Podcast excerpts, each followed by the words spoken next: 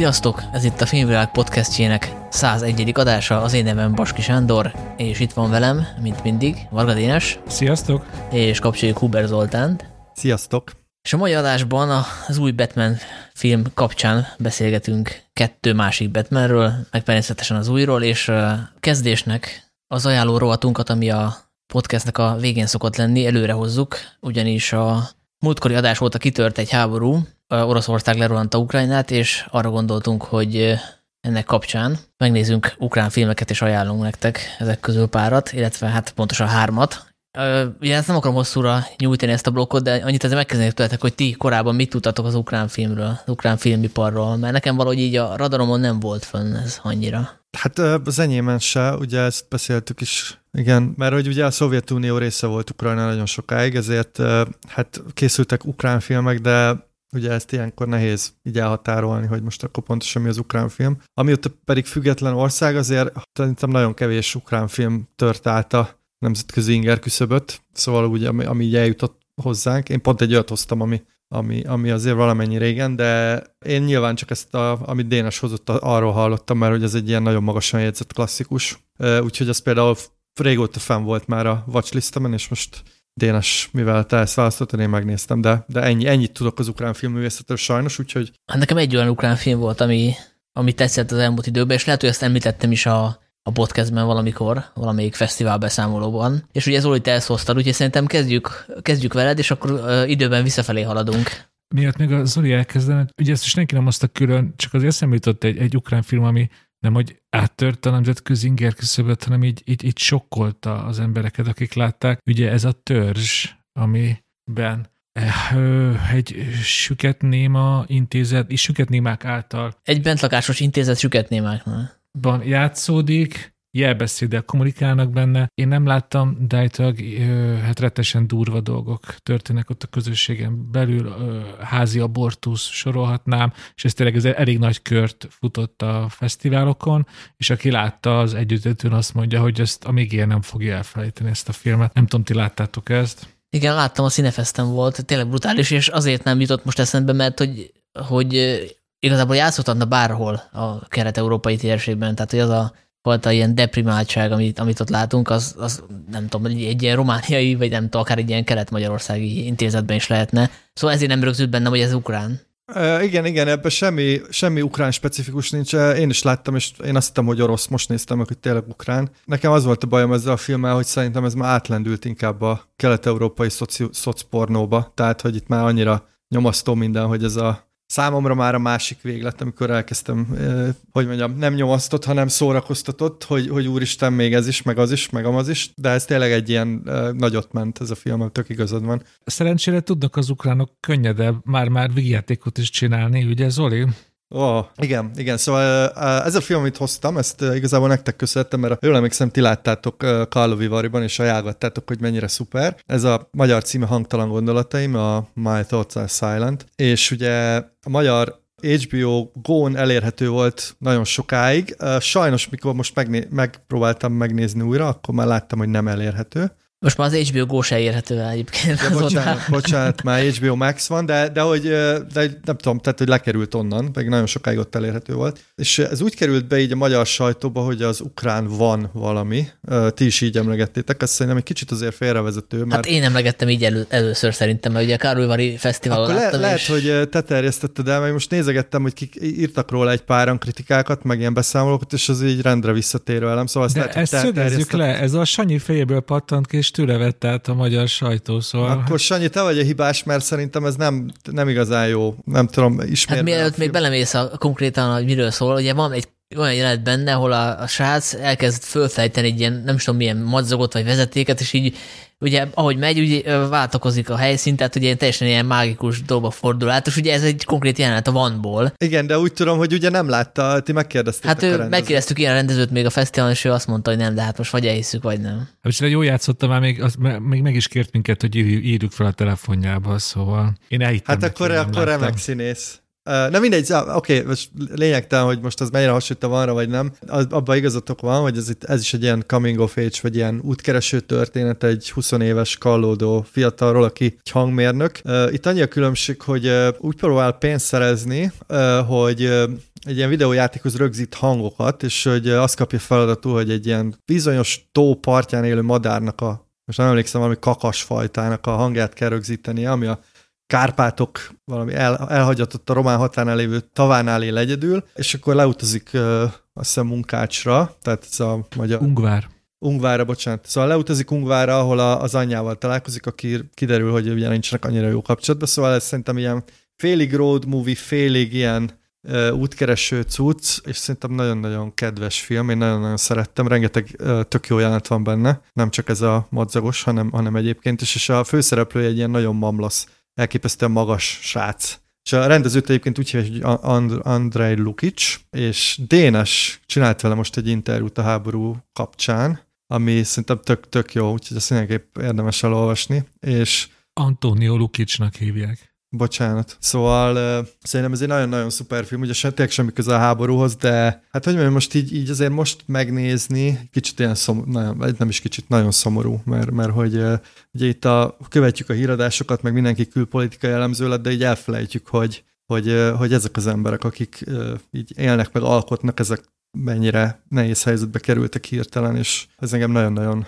Hát nagyon, nagyon mérges vagyok emiatt, szóval ez szerintem borzasztó. Úgyhogy ezért is ajánlom ezt az interjút, amit csináltál Dénes, mert, mert tényleg nagyon durva. De, Tehát de szerintem az, most így, ugye egy ilyen háború borzalmát sokszor ilyen személyes történeteken keresztül a leg, lehet a legjobban megvilágítani, és szerintem Lukic példája is, hát amellett, hogy nagyon szomorú és tragikus, tanulságos is, hogy elkészítette az első filmjét, ugye ez, ez ment Karlovivariban külön díjat kapott, Ukrajnában is egész jól ment a mozikba, díjakat kapott az ottani ukrán filmdíjból kapott párat. Ez a film, valamilyen választáson még az év feltörekvő művészének is megválasztották Lukicsot, leforgatta a második filmjét, éppen az utómunkánál tartott Kijevben, mikor ugye február 24-én hajnalban elkezdték ugye rakétázni a várost, és akkor egy teljes békebeli karriernek így lőttek, ők még aznap délelőtt kocsiba pattantak a feleségével és a három éves gyerekével, és Ungvár felé vették az irányt. Ugye addig a pontig ő, ő filmrendező volt, most meg hát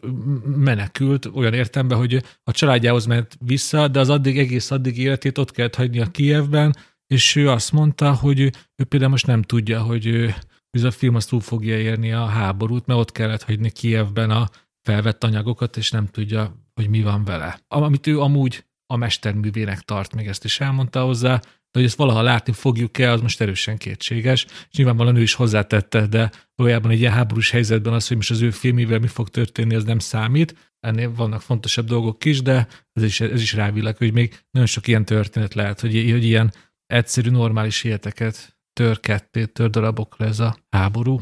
Hát igen, meg ugye, hogy aki megnézi a filmet, az, az, az, az nyilván nagyon közel érezheti magához a rendezőt, szerintem mindenkinek vannak az életében ilyen ilyen dilemmák, és szóval, hogy, hogy tényleg ez, ez, ez, sajnos ezt elfelejtjük, amikor nézzük ezeket a híreket, hogy, hogy ezek a személyes sorsok, ezek mennyire, mennyire tragikusak, és nézzétek meg ezt a filmet, szerintem nagyon szuper. Valahogy csak be lehet szerezni. Biztos, hogy be lehet, meg hát, ha visszakerül az HBO Max-re. Igen, írjatok rá hashtag HBO Max, hogy... Követeljétek. Hát az én filmem az kapcsolódik a mostani eseményekhez szerintem, illetve hát a, valószínűleg a politikai elemzők szerint is, ugye 2013 novembere és 14 februárra közt volt egy óriási nagy tüntetés a, a Kijevi Majdan téren. Bennem ez így akkor nem rögzült, vagy legalábbis nem követtem az eseményeket, hogy ez egy mennyire erőszakos megmozdulás volt, tehát hogy ez nem egy ilyen olyan típusú magyar tüntetés volt, amikor ugye fölvonul sok ember, elégedetlenkednek, füttyölnek és hazamennek, aztán esetleg majd egy év múlva, vagy fél év múlva a következő alkalomnál megint.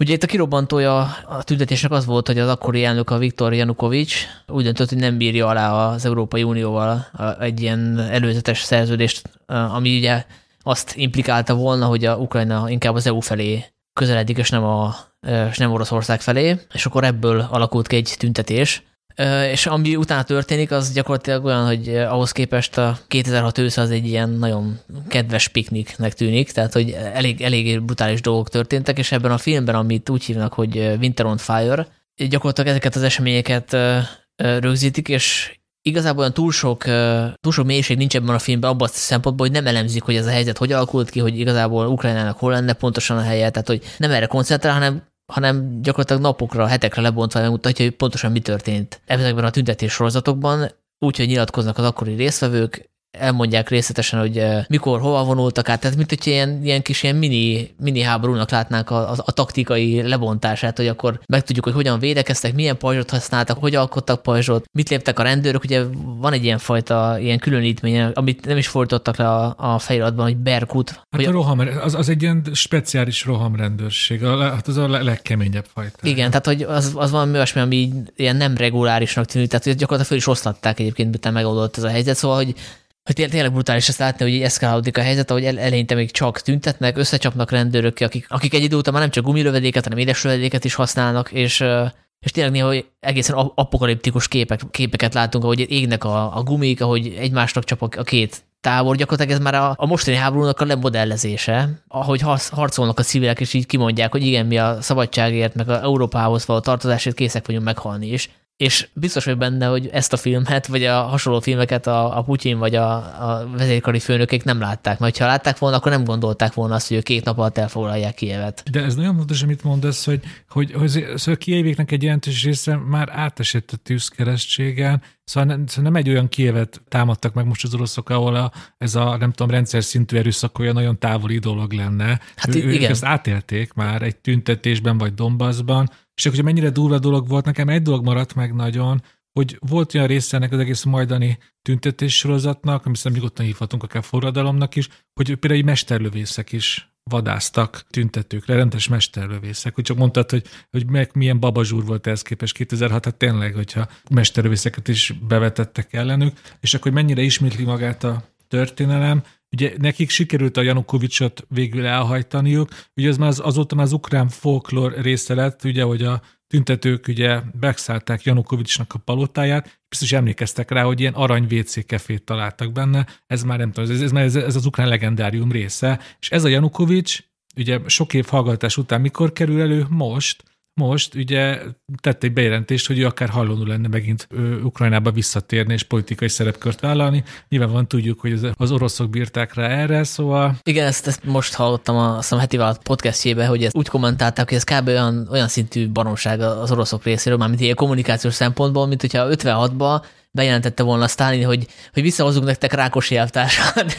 Tehát ez, annak mennyire ült volna a nép mondjuk Hát igen, én teljesen értetlenül állok ezek mellett, de számomra az a nagy tanulság, hogy, hogy én eddig nagyon fájóan keveset tudtam az ukrán helyzetről, szóval nyilván olvastam a híreket, meg tudtam, hogy van forradalom, meg hogy miről szól, de hogy de hogy én most, most hogy így belástam magam jobban nyilván ugye az események miatt. Tényleg így, így ahhoz képest, egy szomszédos ország, ami szerintem a magyarországi küzdelmekhez hasonló dolgokon megy át most, tehát úgy értem, hogy, hogy ők is most próbálnak nagyon a, a, a nyugat-kelet között harcolni, és tehát hogy nagyon sokkal többet kellene tudnunk szerintem igen. róla. Úgyhogy, Sanyi, ez a film, ez, ez Netflixes amúgy? Netflixes, igen, hát sajnos nincs hozzá magyar felirat, úgyhogy én is angol felirattal néztem. De fönn van megtalálható Winter on Fire. Még annyit, hogy, hogy el is hangzik egyébként a filmben, hogy hányan haltak, meg 125 halottja volt ennek a tüntetés sorozatnak. Illetve még azt írtam fel, érdekesség, ami, ami ugye jelzi, hogy én tényleg nem értek ehhez a térséghez, meg ez a konfliktushoz, hogy én azon nagyon meglepődtem, hogy kiderült, hogy itt a, a tüntetésen részvevők egyik fő szövetségese az a helyi klérus volt. Tehát ott a, a, a papság, akik ott voltak, sok, sok esetben ott megáldották őket, meg a templomokban menedéket adtak, tehát hogy nálunk ez fura lenne, mert hogy mint hogyha másik oldalon lenne pont a, a helyi klérus tisztelt a kivételnek. Hát attól függ, hogy mi, mi ellen lázadnak. Oké, okay, csak akkor, hogyha most hozzuk ezt az 56-os analógiát, ugye ott volt Szenti, aki a forradalom pártján állt elég erősen, ugye? Igen. Szóval a magyar történelemből is nagyon sok olyan példát tudunk mondani, ahol a klérus a, hát is nagyon patetikusan szóval a szabadság oldalán állt. Dénes? Az eddigiekkel ellentétben én egy filmklasszikust hoztam, ez az 1964-es Elfelejtett őrsök. Őrsök? Ez egy ilyen kommunista propaganda film, vagy elfelejtett Igen. őrsök.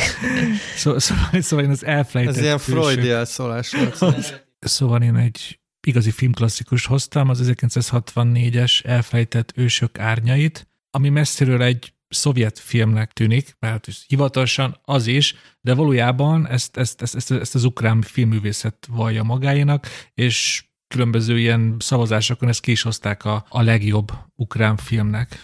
Hogy mi is, miről is szól, ugye ez a Kárpátokban játszódik a, a Hucul néprajzi csoportnak az egyik falvában. Ezt egyszerűen megfogalmazva, ez egy, ez egy Hucú Rómeó Júlia történet. Ivánku és Maricska már gyerekkorában egymás, gyerekkorukban egymásba szeretnek, és a szerelmüket azt se tudja meggátolni, hogy egyikőjük apja megölte a másik apját, szóval itt is érződik ez a családi ellentét, mint a, mint a, a Rómeós Júliában, ugye felcseperednek, már majdnem egymásé lesznek, amikor beüt a tragédia. Ez mondjuk a történetnek az első harmada, de ami igazán tényleg zseniálisá teszi ezt a filmet, az a, ez egy audiovizuális orgia, audio orgia azért, mert végig szinte szüntelenül szólnak a hucul népdalok, szól a hegedű, énekelnek, ordibálnak, Szóval tényleg így, így nagyon nagy dúdisban megkapjuk ezt a, a huculoknak a, a népdalait és a zenei világát, és ehhez jön még a vizualitás. Ezt tényleg utána úgy tudnám a legegyszerűbb elmondani, hogy, hogy minden szín maximumra van feltekerve ebbe a filmbe, a kamera alig-alig áll meg, mint hogy ilyen külön szereplő lenne egy ilyen, egy ilyen nem tudom, beszpidezett kisgyerek, aki állandóan rohangál a kamerával, úgy kell elképzelni a filmet, hogy mindig elmegy valahova, felülről néz le, alulról, táncol, és talán még ez nagyon fontos, hogy az egész olyan, mint egy ilyen szüntelen tánc, hogy így megkapjuk a, ennek a néprajzi csoportnak a rituáléit, néprajzi szokásait, közben tényleg, mint hogy az ilyen természetközeli népeknél nagyon erős az évszakok váltakozása, hogy élet, halál, tavasz, nyár, ősztél, és ez mind benne van, és egy tényleg olyan izgalmas vizualitással, amiben így nem lehet betelni. Tényleg ez olyan, mint egy ilyen, ahogy mondtam, hogy tánc, csak így az ember így elámult, táncol, táncol, és tényleg így legszívesebben addig, addig nézni ezt a filmet, addig táncolna vele, amíg össze nem esik a fáradtságtól. Én, szóval én megértem, ezt az ukránok miért tartják a saját filmjüket, mert abban a Szovjetunióban, ahol, ahol direkt ezeket az etnikai különbségeket elnyomták, nem beszéltek róla, ugye ők a homo szovjetikus, ugye a szovjet embert építették, a, a vallástól is idegenkedtek, ez képest jött az, az elfejtett a kányai, ami tele van görög katolikus freskókkal, ünnepli ezt a kis csoportnak a külön szokásait, nagyon fontos, hogy a hucú nyelvjárást beszélik, nem pedig oroszt, még csak nem is a kievi ukrán, hanem huculul beszélnek, szóval tényleg még az is meglepő, hogy ez a film elkészülhetett 1964-ben. Én nagyon örülök, hogy én ezt most megnézhettem végre, és, és értem, hogy nagy amerikai vagy európai rendezők miért tartják ezt inspirációforrásnak, és miért beszélnek róla ámuldozva a mai napig. Zoli, te mit szóltál hozzá? Szerintem fantasztikus élmény. Hozzáteszem, én nem vagyok ilyen vászongatyás, tarisznyás néprajz fan, szóval tőlem ez nagyon távol áll, de ez a film ez szerintem tényleg egy ilyen nagyon különleges audiovizuális élmény. Én úgy fogalmaztam meg magamnak, hogy szerintem ilyen lehet begombázva néprajzi múzeumba járkálni, vagy még a másik, ami eszembe jutott, hogy ez kicsit olyan, mint a ilyen félelmi és reszketés Mucurföldön. Szóval tudom, hogy itt senki nem drogozott be, de, de hogy szerintem itt visszakapod a, a természethez közel álló népeknek a, ahogy ők, ők felfogják a, a világot, szóval, hogy itt tényleg minden misztikus, egy kicsit minden, minden el van egy kicsit túlozva, fura. Ugye ezek a nagyon sok olyan kép van, ami textúrákat mutat, felületeket, freskókat. Bennem az is felmerült, hogy vajon Huszárik a, a Szimbád előtt ezt látta, mert hogy szerintem a két film egyébként így rokonítható, és nyilván tök másról szól a kettő, szóval a sztori szinten, de ez az érzékisége, meg ez a, ez a nagyon fura esztétikája, ez, ez benne van, csak ez a film ez sokkal intenzívebb, meg gyorsabb, szóval ez tényleg így átrohan a, az emberen, úgyhogy én nagyon örülök, hogy ezt hoztad, mert én nekem ez így már fenn volt régen ilyen watchlisteken, hogy ezt tényleg látni kell, mert nagyon sok, nagyon neves rendező mondja azt, hogy ez egy kihagyhatatlan film, és tényleg az. Szóval mindenkinek ajánlom. Csak még két, két rövid megjegyzés a film, ezt tényleg az emberek értsék, hogy, hogy mennyire egyedülálló film ez így önmagában így látványügyileg, hogy az, egy, az egyik első jelenetben azt látjuk, hogy fenn vagyunk a Kárpátokba, havas hegyoldal, és az egyik fa dől, és ezt a kamera úgy mutatja, hogy így együtt dől. Szóval a fa szemszögéből látjuk, hogy a, ahogy így ledől az emberre, és ebben felúcsúdni sincs időnk, már is bemegyünk egy görög katolikus templomba, ugye tömjén fünst freskók, freskók, ikonok, és aztán kicsivel később pedig azt látjuk, hogy az egyik hucul férfi, ő ilyen fokossal, ilyen, ilyen baltával fejbe csapja a másikat, és ez úgy van felvéve, hogy konkrétan a kamerára csap rá, és a kamerát így elönti vér. Szóval, mint hogyha 70-es években Jallóban néznénk valami ilyesmit, és ezt megcsinálta Paranjanova 60-as években, és ez még nem minden, ahogy a vér végig folyik a kamera lencséjén, az egy ilyen gyors vágással átmegy ilyen vérszínű lovakká, vagy pontosan a lovak kontúrjává, amik majd elvágtatnak. Szóval sokszor is mondják azt, hogy Paranjanovról, hogy ő, ő igazából valahol a film és a festészet között van. És állítólag ez már inkább a későbbi filmjeire lesz igaz, de itt is érzem ezt, hogy ő nagyon sokat inspirálódott különféle képzőművészeti vonulatokból. Azt tudom, hogy a, amikor még a háború előtt voltam Lembergbe, ugye Lívben, ott bementünk a művészeti múzeumba, és ott van pár szoba, ami tényleg a, a 20. század elején csomó festő felment a huculokhoz, és különféle tájképeket fest, ugyanez, és, és ugyanezeket a színes szállításokat, ezeket a harsány színeket használták. Ezt ilyen álnai festészetnek mondják, mint a, és én, én azért elég érzem a kapcsolatot, hogy, hogy, hogy ezeket a festményeket szerintem láthatta Lívben a, a Paranjanov. És hát ismerjétek ezt, amikor tényleg, amikor a városi ember elmegy a hegyek közelébe, akár ugye az indiánokhoz, itt a huculokhoz, és így teljesen odáig van, hogy ezek az emberek hogy élnek, milyen ruháik vannak, milyen ritusok szerint élnek. Itt is látom ezt a rácsodálkozást. És csak hogy most visszakössek a háborúra, ugye most mondjuk, hogy ennek a filmnek ugye igazából semmi köze nincs a háborúhoz, de az utóéletéből tök jól meg lehet érteni, hogy miért van most a háború, és én arra gondolok, hogy ugye a az egyik mondata az, hogy Ukrajna nem is egy igazi ország. Ugye az, hogy ukránok, az nincs, az, az oroszoknak egy ilyen dialektusa, egy ilyen csoportja. És ez a film meg teljesen jól bemutatja, hogy igenis ukrán belül is különféle népcsoportok vannak, az ukránoknak megvan a saját nemzeti kincsük, és ez annyira igaz, hogy Paranjanov kiállt amellett, hogy ahogy mondtam, ezt a filmet nem csak ukránul, hanem a helyi dialektusban, a huculul forgassa le, és ugye a Moszkvából ott nyomatékosan kérték, hogy oké, okay, de akkor legalább csinálja hozzá egy orosz utószinkront. És ő nem ment bele, azt mondta, hogy ennek a filmnek a nagyon fontos része az, hogy ebbe huculul beszélnek, és ebben nem ment bele, és állítok például a moszkvai moziban ezt aztán mégis hangol elmondással vetítették, vagy később a tévében ilyet olvastam. De ez is mutatja, hogy ez a orosz-ukrán ellentét, ez már ott a Szovjetunión belül is megvolt, olyannyira, hogy amikor ezt az Kievben megcsinálták a premierjét a elfejtett ősök árnyainak, abból egy ilyen nagy rendszerellenes kiállás lett. Állítólag valaki felállt a színpadra, és elkezdett neveket olvasnak itt a szovjet rendszer ukránként elnyomott. Ezért is érdekes, hogy ez a film is mit hozott ki. Ez, ez is rávilágít el az egész ukrán-orosz ellentétre. Arról nem is beszélve amúgy, hogy ez már inkább ilyen kicsit irónia, hogy a, az ukránoknak az egyik legfontosabb filmjét amúgy egy Grúziában született örmény rendezte meg, mert Paranjanov az egy Tbilisi-ben született örmény, akit amúgy aztán öt évre börtönbe vágott a szovjet rendszer. 15 évig nem is rendeztetett filmet, szóval.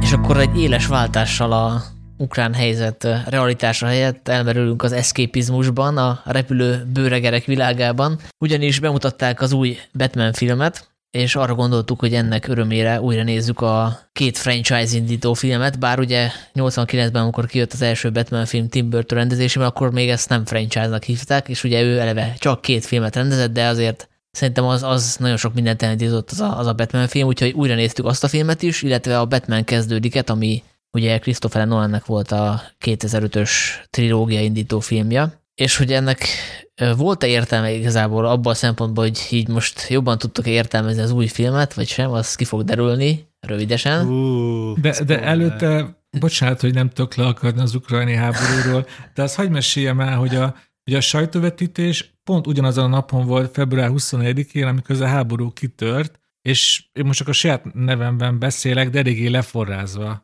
érkeztem a moziba, ugye én felkeltem aznap reggel, egészen addig, amíg be nem léptem a nem is tudom, hol volt a vetítés az arénába, kb. a, a híreken csüngtem, és teljesen magam alatt voltam, és aztán én magam nem beszéltem más kritikusokkal, de állítólag az egy ilyen visszatérő mondat volt, hogy ebből a őrületből, ebből a háborús, nem tudom, klímából tök jó volt kilépni, és legalább arra három órára, amit a Batman adott, és ez egy ilyen sokszor ismételt mondat volt. Igen, hát ezt ilyen kb. öten kiírták a Facebookra a kritikusok közül, szóval ez így megerősíti azt, hogy ilyenkor működik egy ilyen, egy egyfajta ilyen hive mind, tehát hogy, hogy ugyanazt gondolja. Ez érdekes, amit mondtok, mert nekem, nekem pont az ellentéte volt ez az De most nem ezzel a filmmel kezdünk, csak hogy mielőtt még itt szétesne Jó, teljesen a műsorszerkezet. Senki nem esik szét, Sanyi. Gondosan kurátort műsorszerkezet. Bocsánat, Sanyi, de hát tudod, én meg, én meg a háborúban élek, úgy látszik. Igen. Szóval ezekről a filmekről tudnánk beszélni szerintem másfél órát külön-külön, de ez most nem fog megtörténni, úgyhogy szeretném, hogyha a játékidőt, illetve a podcast műsoridejét négy óra alatt tartanánk, úgyhogy ne beszéljünk most egy órát külön-külön ezekről a filmekről, mert egyébként lehetne simán.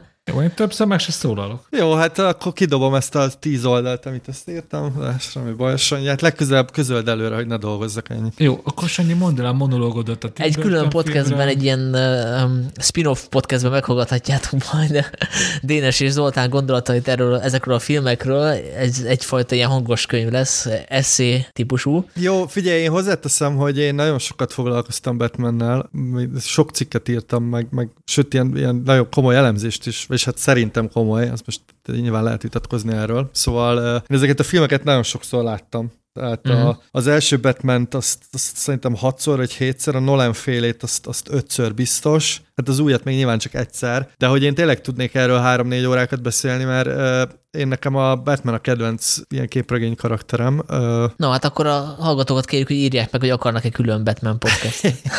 Igen, szóval, szóval tényleg, tényleg lehetne rá, de ugye Batman rohadt régi, tehát hogy most nem csak Igen. a filmekre gondolok, hanem ugye ez a 30-as években született, szóval itt tényleg nagyon sok mindenről lehetne beszélni, úgyhogy Sanyi, te mint egy ilyen poronmester tarts kézben akkor, hogy, hogy ne, nehogy itt elkalandozzunk Dénessel Igazából ezt a témát, vagy ezt az első filmet, a Tim Burton félt, én már fölvezettem az előző adásban, ugye, ami a századik jubileumi adás volt, és ahol megemlítettem, hogy nekem ez volt az egyik első mozis élményem, és azóta olyan sokszor azért nem láttam, szerintem most nem tudom, a harmadik vagy negyedik megtekintés, inkább a negyedik megtekintés volt, és hát nyilván gyerekként ez óriási élmény volt, tehát hogy nekem gyerekként én nem is éreztem azt a réteget, hogy itt most itt most mondjuk lenne egyfajta ilyen könnyedség, vagy egyfajta ilyen túltolt játékosság. Én ezt teljesen komolyan vettem, és nagyon beleéltem magam, és így teljesen coolnak és menőnek tűnt a Batman. Na most látva a Christian Bale féle Batman, meg a mostani Robert Pattinson Batman, azért Michael Keaton, mint Batman, az akkori 31 évvel ezelőtti Batman hazukájában azért már nem annyira menő.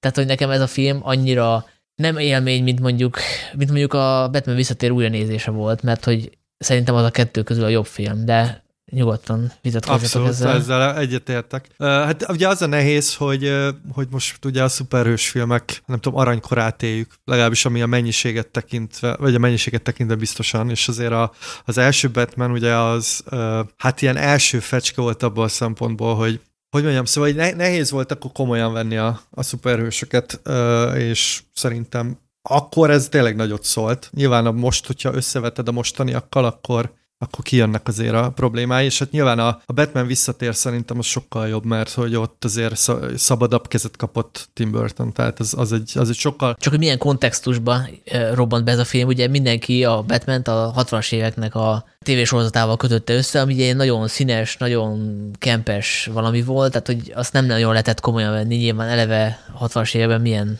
technikával lehetett volna megoldani, hogy hitelesnek tűnjön, hogy egy ember beöltözik Batmannek. És... Hát kírják azt, hogy bam, meg boom, ugye hát minden pontosan, igen, után. igen, igen. Tehát ezért van az, hogy ma amikor megnézzük ezt a börtönféle filmet, akkor az nem tűnik annyira komoly filmnek, de akkor ezt a filmet úgy reklámozták, hogy ez a film visszamegy a Batman gyökereihez. A producer például azt nyilatkozta, hogy a, a Batmannek a, a definitív, sötét, komoly verzióját akarom megcsinálni illetve hozzátették, hogy most nagyon sötét időben élünk, ezért egy, egyfajta, egy olyan hőst akarunk, aki, aki reflektál ezekre a sötét, komor időkre. És ugye azt látjuk, hogy most leszámítva a Joel Schumachernek a két filmét, ami közről egy tárnyalat, és ami ugye nem csak a Batman nyírta ki, mint franchise, hanem gyakorlatilag az egész szuperhős film vonulatot is, annyira annyira borzasztó volt, szóval ha ezeket leszámítjuk, akkor mindegyik új franchise indító rendező azt mondta, hogy ő még komolyabbat, még komorabbat akar lenni, még komorabb filmet akar csinálni, nagy korúsítani akarja a műfajt. Tehát gyakorlatilag ez a, ez a Batman filmeknek az ilyen visszatérő mondása, hogy mi ezt most még komolyabban veszük. Meg ugye most, ha most csak itt, itt, itt, szava, itt szavakkal elmondanánk, hogy hogy Joker milyen kegyetlenséget csinál a Batman a denevér emberbe, akkor azért azok durva dolgok, amiket Jack Nicholson művel, csak ahogy az egész így, így meg van mutatva, kicsit olyan, olyan humort kap az egész, meg a Jack Nicholson mindig, hogy mosolyog, szóval nincs benne az a, az a hátborzongat őrültsége a, a Heath Ledgeri Jokernek, hanem ő Jack Nicholson, aki nagyon vicces, meg nagyon gonosz, és ez tök jó nézni. De tök érdekes így utólag megnézni az ő, az ő Jokerét, mondjuk összehasonlítva a későbbivel. Egyébként nekem gyerekként az félelmetes volt, legalábbis akkor van a kezébe valamilyen kis ilyen gomb, és meg kezet fog valakivel, Persze. és ugye végén a, egy ilyen aszott hulla lesz a, a, a bocsávóból. Engem gyerekként attól féltem. Hát én például tökéletes, hogy mi marad meg gyerekként az, az emberben, ugye én is újra néztem az adás kedvéért, és szinte remegve vártam azt a pillanatot, amikor ugye neki volt a, az első barátnője, ugye Jack Napier-nek, akinek aztán direkt elcsúfítja az arcát. Ez valami gyerekét bennem nagyon megmaradt, mert tényleg úristen most az lesz, attól mindig féltem gyerekként attól az arctól ilyenek. Meg hát csak, hogy most nagyon néz tényleg az objektivitások, akár csak az áciát is felvenni. Nekem volt Batmobile Matchboxom, beszéltünk ugye a, arról a híres képregényről, ami szerintem minden gyereknek megvolt a 90-es évek elején, a Batman a Denevéremben, igazából jelenetű jelenetre meg volt benne rajzolva a film története. Igen, így azért a merch az végig söpört még Magyarországon is, ugye e, ez volt az egyik első ilyen nagy film, ami, ami bejött a rendszerváltás után. És ez nagyon fontos, hogy mondod Zoli, mert most pont a héten olvastam, ugye ez a rendszerváltás után 89. decemberében volt itthon a bemutatója. Igen. Összesen a mozikban, nem tudom hány hónap alatt, de 832 ezer ember nézte meg. Ez egy elképesztő szám, ilyet manapság nem lehet már összehozni, vagy hát nagyon nehezen, inkább úgy fogalmazok. Ez tényleg kb. kis túlzással azt lehet mondani, hogy, hogy csak a moziban minden tizedik magyar látta. És akkor ugye nem beszéltünk még arról, hogy gondolom ezt is emlékeztek, hogy ezt, ezt a tévében is sokszor adták aztán később. Hát hajaj, bizony, de nagyon sokszor ismételték, igen. Tudás nélkül ilyen nemzedéki élmény volt sokunknak, és tényleg, ahogy mondtátok, hogy nekem, én akit külön azért nem olvastam képregényeket, nem voltam oda, ezért a szuperhős mizériáért, nekem utána évekig, nagyon sokáig a Denevérember és a Batman visszatér jelentette azt, hogy mi az, hogy szuperhős film, az, hogy képregényfilm.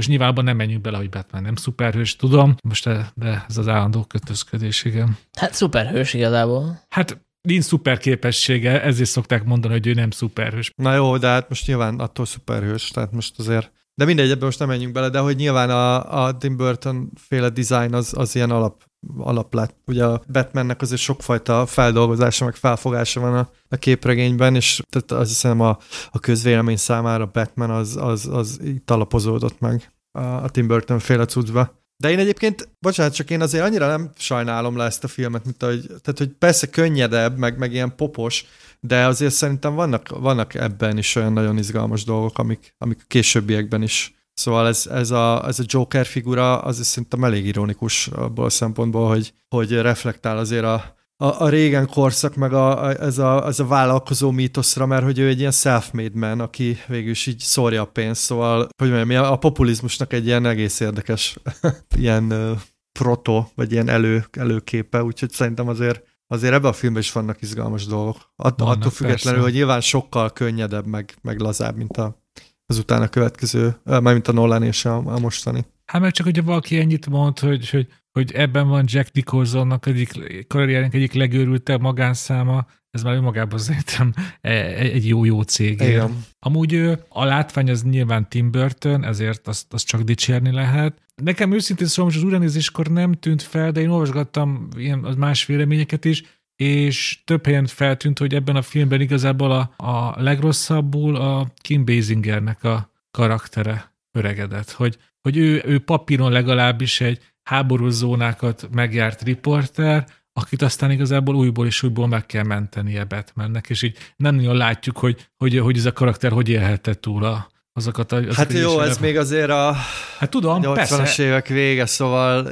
Hát egyébként szerintem az az érdekes a Tim Burton féle filmbe, mondjuk főleg a, a Batman visszatérbe, de szerintem a Batmanre is valamennyire igaz, hogy, hogy sokkal izgalmasabb a, az ellenfele. Tehát, hogy, hogy itt Batman ugye úgy, úgy van, meg, meg úgy meg tudunk róla ezt az, de hogy szerintem mindenki Jokert említi, meg mindenki a Joker említi. Persze. És egyébként én ezért szeretem a Batman-t, én ezért tartom sokkal izgalmasabbnak, mint bármelyik Marvelt, mert hogy Batmannek szerintem az a titka, hogy iszonyú jók a, az ellenfelei mindig. Tehát, hogy na, so, sokkal izgalmasabb karakterek, és ugye párhuzamba is lehet állítani egymással. Mindig ez ilyen visszatérő téma, hogy Joker az tulajdonképpen Batman csak a rossz oldalon, stb. stb. És szerintem itt a Tim Burtonnél is nagyon jól kijön, hogy hogy azért úgy ez a, ez a, ez a csendes, magába forduló Michael Keaton, ez, ez kicsit olyan nem tudom, annyira nem villanyoz fel, mint, mint Joker. Igen, olyan fura ez a figura, tehát hogy azt sem mondhatni, hogy ilyen über macsó lenne, alkatilag se igazából tökéletes Batman. Egyébként, amikor kiderült, hogy őt, hogy ő fogja batman játszani, akkor azért fölvonták a szemöldöküket a rajongók, tehát hogy ő azt hiszem végjáték színész volt főleg, tehát hogy ez nem volt egy ilyen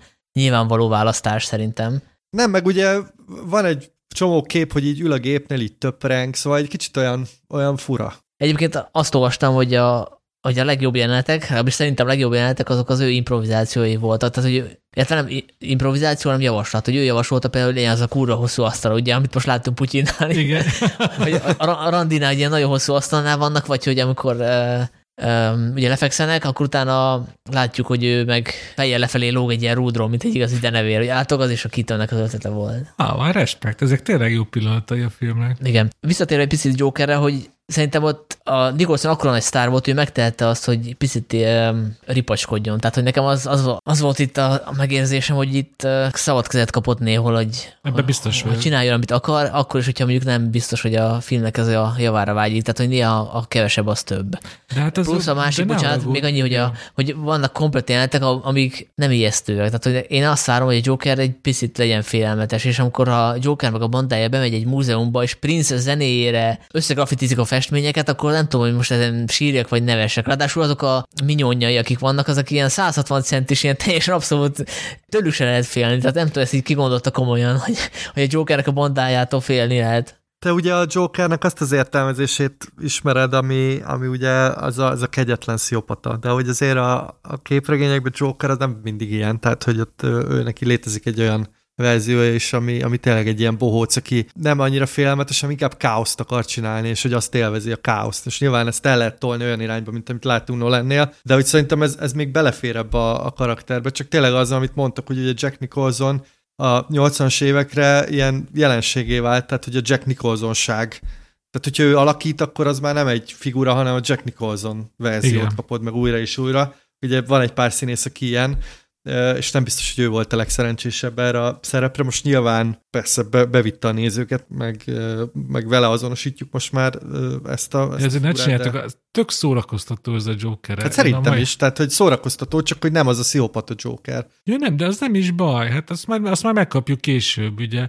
E, mondtad ezt a ripacskodást, és mondta Zoli, hogy, hogy van a Jokernek ez az arc, amikor egy bohóc. Egy bohócnak a lételeme a ripacskodás, szóval szerintem ez... Persze, mi? abszolút. És hát szerintem egy bohóc alapban félelmetes abban a szempontból, hogy ilyen kiszámíthatatlan, meg impulzív. És az a, az a ripacskodással összefügg, nem? Tehát, hogy... Szerintem is. Szóval nekem soha egy pillanatra sem volt túl sok Nicholson játéka. Abban már én is bele tudnék kötni, hogy tényleg olyan sokáig kellett -e mutatni a filmben, ahogy ott a helyi Guggenheim múzeumban, aminek ami vicces neve van, nem Guggenheim, hanem Gottenheim, vagy nem tudom már mi a neve, ott nem tudom hány festményt végig grafitiznek. Igen, az egy túl Hát általában nem is a Tim Burton ötlete volt, hogy most a, a Prince az ennyire prominensen legyen jelen a filmben, tehát hogy nyilván a stúdió ezt kérte, hogy a Prince most nagyon megy, tegyük bele valahogy az ő nem, én úgy tudom, hogy az történt, hogy megkérték Prince-t, hogy írjon filmzenét, és ő kon- konkrétan írt egy lemezt, rengeteg számmal, és hogy ugye Prince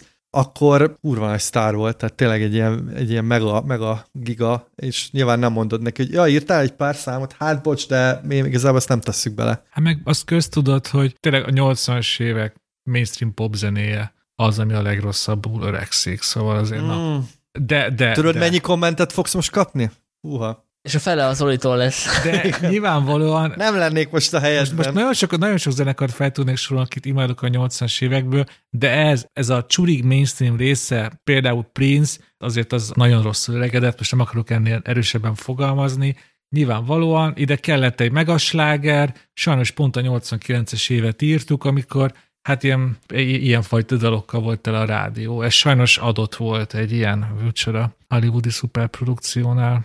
Én is, én, én is letekelném legszívesebben azt a zenét természetesen, de hát ez dobta a gép. Ugye a látvány az nagyon jó, ezt már említettük, tehát ez a fajta ilyen gótikus noir, ilyen sosem volt Gotham. Gyerekként ez nyilván elvarázsolt, de most azért felnőttként már észreveszi az ember, hogy basszus, ennek a filmnek a 80%-ás stúdióba forgatták. De ugye ilyen... olyan rossz, amikor nézem a Gotham utcáját, hogy milyen szépen beledezte Tim Burton, de hát még így is messziről szaglik erről az egész jó stúdióba vették fel az utcaképet is.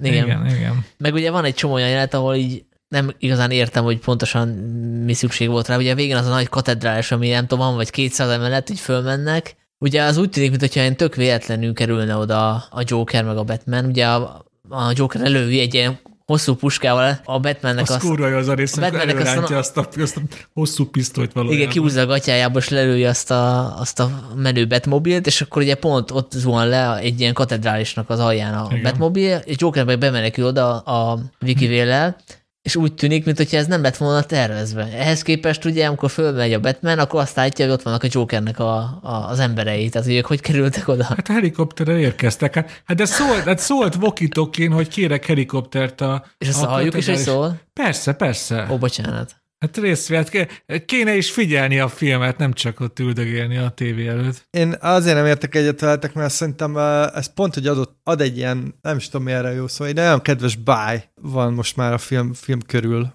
hogy, hogy tényleg látszanak ezek, hogy ezek ilyen milyen díszletek, hogy csinálták. Meg hát nyilván ugye most szerintem felesleges ilyen nagyon szigorú realizmust követelni egy olyan filmen, ahol egy milliómos éjszakánként egy bőregérnek öltözve rohangál. Tudom, hogy ugye később pont ez volt a, a cél, hogy minél realistább legyen, vagy realisztikusabb legyen, de pont ezért szeretem ezt a Burton fél Batman, mert nem jól öregszik, tehát hogy, hogy pont, hogy kap egy ilyen nagyon kedves aurát, ami, amit, amit én bírok. Szóval engem nem zavarnak ezek. Összességében egyetértek veled, szóval tényleg apróságokban lehet így. Az apróságok vannak, amik kizökkentik a nézőt, pontosabban engem. Prince például, de ezek apróságok. Amúgy valószínűleg ez is olyan, hogy nyilván mi mi minden, tehát mi, akik ezt gyerekkorunkban láttuk, és nagyon minden, szerintem mindannyiunknak azért fontos élmény volt, Igen. mert nem tudjuk úgy nézni, szóval most lehet, hogyha ezt tényleg megnézi egy 17 éves, akkor, akkor szörnyűködik, de azért nagyon jó kis időkapszula ez a film. Hát nekem azért is az, mert hogy én a kapcsolódó, azt hiszem Commodore 64-es játékkal játszottam egy csomót, hmm. és ugye nekem egyből ezek jutnak, ugranak be ezekről az akciójátékből, ugye és ez a film egyébként tök jól számítógépes játékosítható, ugye, mert például az egyik, egyik küldetésben azt kell csinálni, hogy a Batman repülőjével mész, és el kell vágni a lufikat. Ugye másikban meg föl kell menni a lépcsőn. Tehát, Én ezek... is játszottam vele. Na, ugye. Basszus, tényleg. Hát szerintem a Batman a denevér embernek, ha van üzenete, akkor az, hogy nagyon szar dolog felnőni, nem? Mert most én mondjátok azt, hogy gyerekek, meg milyen sok élményt hozott ez. Nem csak maga a film, hanem az egész ráépülő minden univerzum. Képregény, számítógépes játék, Batman. Igen, mobil. de a Batman visszatér az, az élmény volt még így is. Mármint ennél nagyobb élmény volt. Persze, persze. Csak mondom, hogy, hogy jó, jó estem visszasüpedni ebbe az egészbe, és nem azon agyalni, hogy jó, ezt a Prince-t miért kellett bele. Ugye a gyerekként nyilván leszartam Prince-t, hogy most az szól ott, vagy nem. Akkor te nem, nem szereted a Purple Rain című számot se? Nem, én nem szeretem. Fú, én, én se, úgyhogy kisebbsége vagy, Zoli. Ah, nincs ízlés. Szóval hallgassd otthon Kanadában négy fal között a Prince-edet. Ja, de nem szoktam, most, most nem vagyok Prince rajongó, de azért szerintem nem mindegy, most az, ebben nem menjünk bele. Az egy, majd hogyha elindítjuk a Zenevilág podcastet, igen. Igen, majd akkor egymásnak esünk. Na, egy ut- utolsó záró mondat. Szerintem filmrajongásomnak egyik legfontosabb mondata ebben a filmben hangzik el, amit én nagyon sokszor elmondtam magamba mert nagyon szerettem. Az a, ahhoz képest, nem tudom szó szerint idézni, ebben nagyon rossz vagyok, amit mindig mond Joker, mielőtt megölni az áldozatát. Ki tudja szó szerint felidézni? Hát, hogy táncoltál már valaha az ördöggel sápat fénynél? Rám gyerekként ez a mondat olyan mélyen hatott, imádtam mondogatni, imádtam ezt a mondatot. De hát ott neked is most megvan fejből, most újra nézted, de akkor is. Hát nem tudom, hogy így van-e magyarul, csak hogy én, én nyilván eredetiben Na, néztem, és most lefordítottam hirtelen, de nem tudom, hogy így van. van nagyjából így van, amúgy, igen. De akkor Zoli, ez benned is ott van, ez a, ott munkál ez a mondat, nem? Hát annyira nem. Szóval nekem, oh, uh, oh. hogy mondjam. Jó, persze, hallgass a Prince-edet, persze, persze. Nem, figyelj, hát nyilván emlékszem rá, de, de azért, hogy mondjam, nekem, amikor kijött a, a Mindörökké Batman, ugye az 95-ös, én akkor voltam az igazán fogékony, szóval én akkor azt nem, hogy mondjam, akkor követtem nagyon, és, és az, az a film az, ami nekem így nagyon megmaradt, most félretéve, hogy milyen. Ugye Jim Carrey szerepelt bele, Jim Carrey akkor elképesztően egy sztár volt. Alapban az a színes, fényes, csillogó, villogó bizbasz, ez, ez, ez akkor nagyon, nagyon hatott rám, úgyhogy nekem ez a, az első Batman, ez nyilván nagy élmény volt, meg, meg fontos, de hogy akkor még túl kicsi voltam ahhoz, hogy, hogy, hogy tehát hogy mint film, nyilván nem, igen. nem tudtam értékelni, mint jelenség, igen, és mint film, amikor készült már a Mindörökké Batman, ugye nagyon nagy izéje volt, nagyon nagy felhajtás volt körülötte, ugye a YouTube kijött egy számmal, stb. stb. És az volt nekem az első olyan, amikor így, így követtem, hogy úristen, jön egy új Batman, és úristen, úristen. Sanyi, ígérem, hogy ez most az utolsó gondolat, csak eszembe hogy ez nagyon fontos, hogy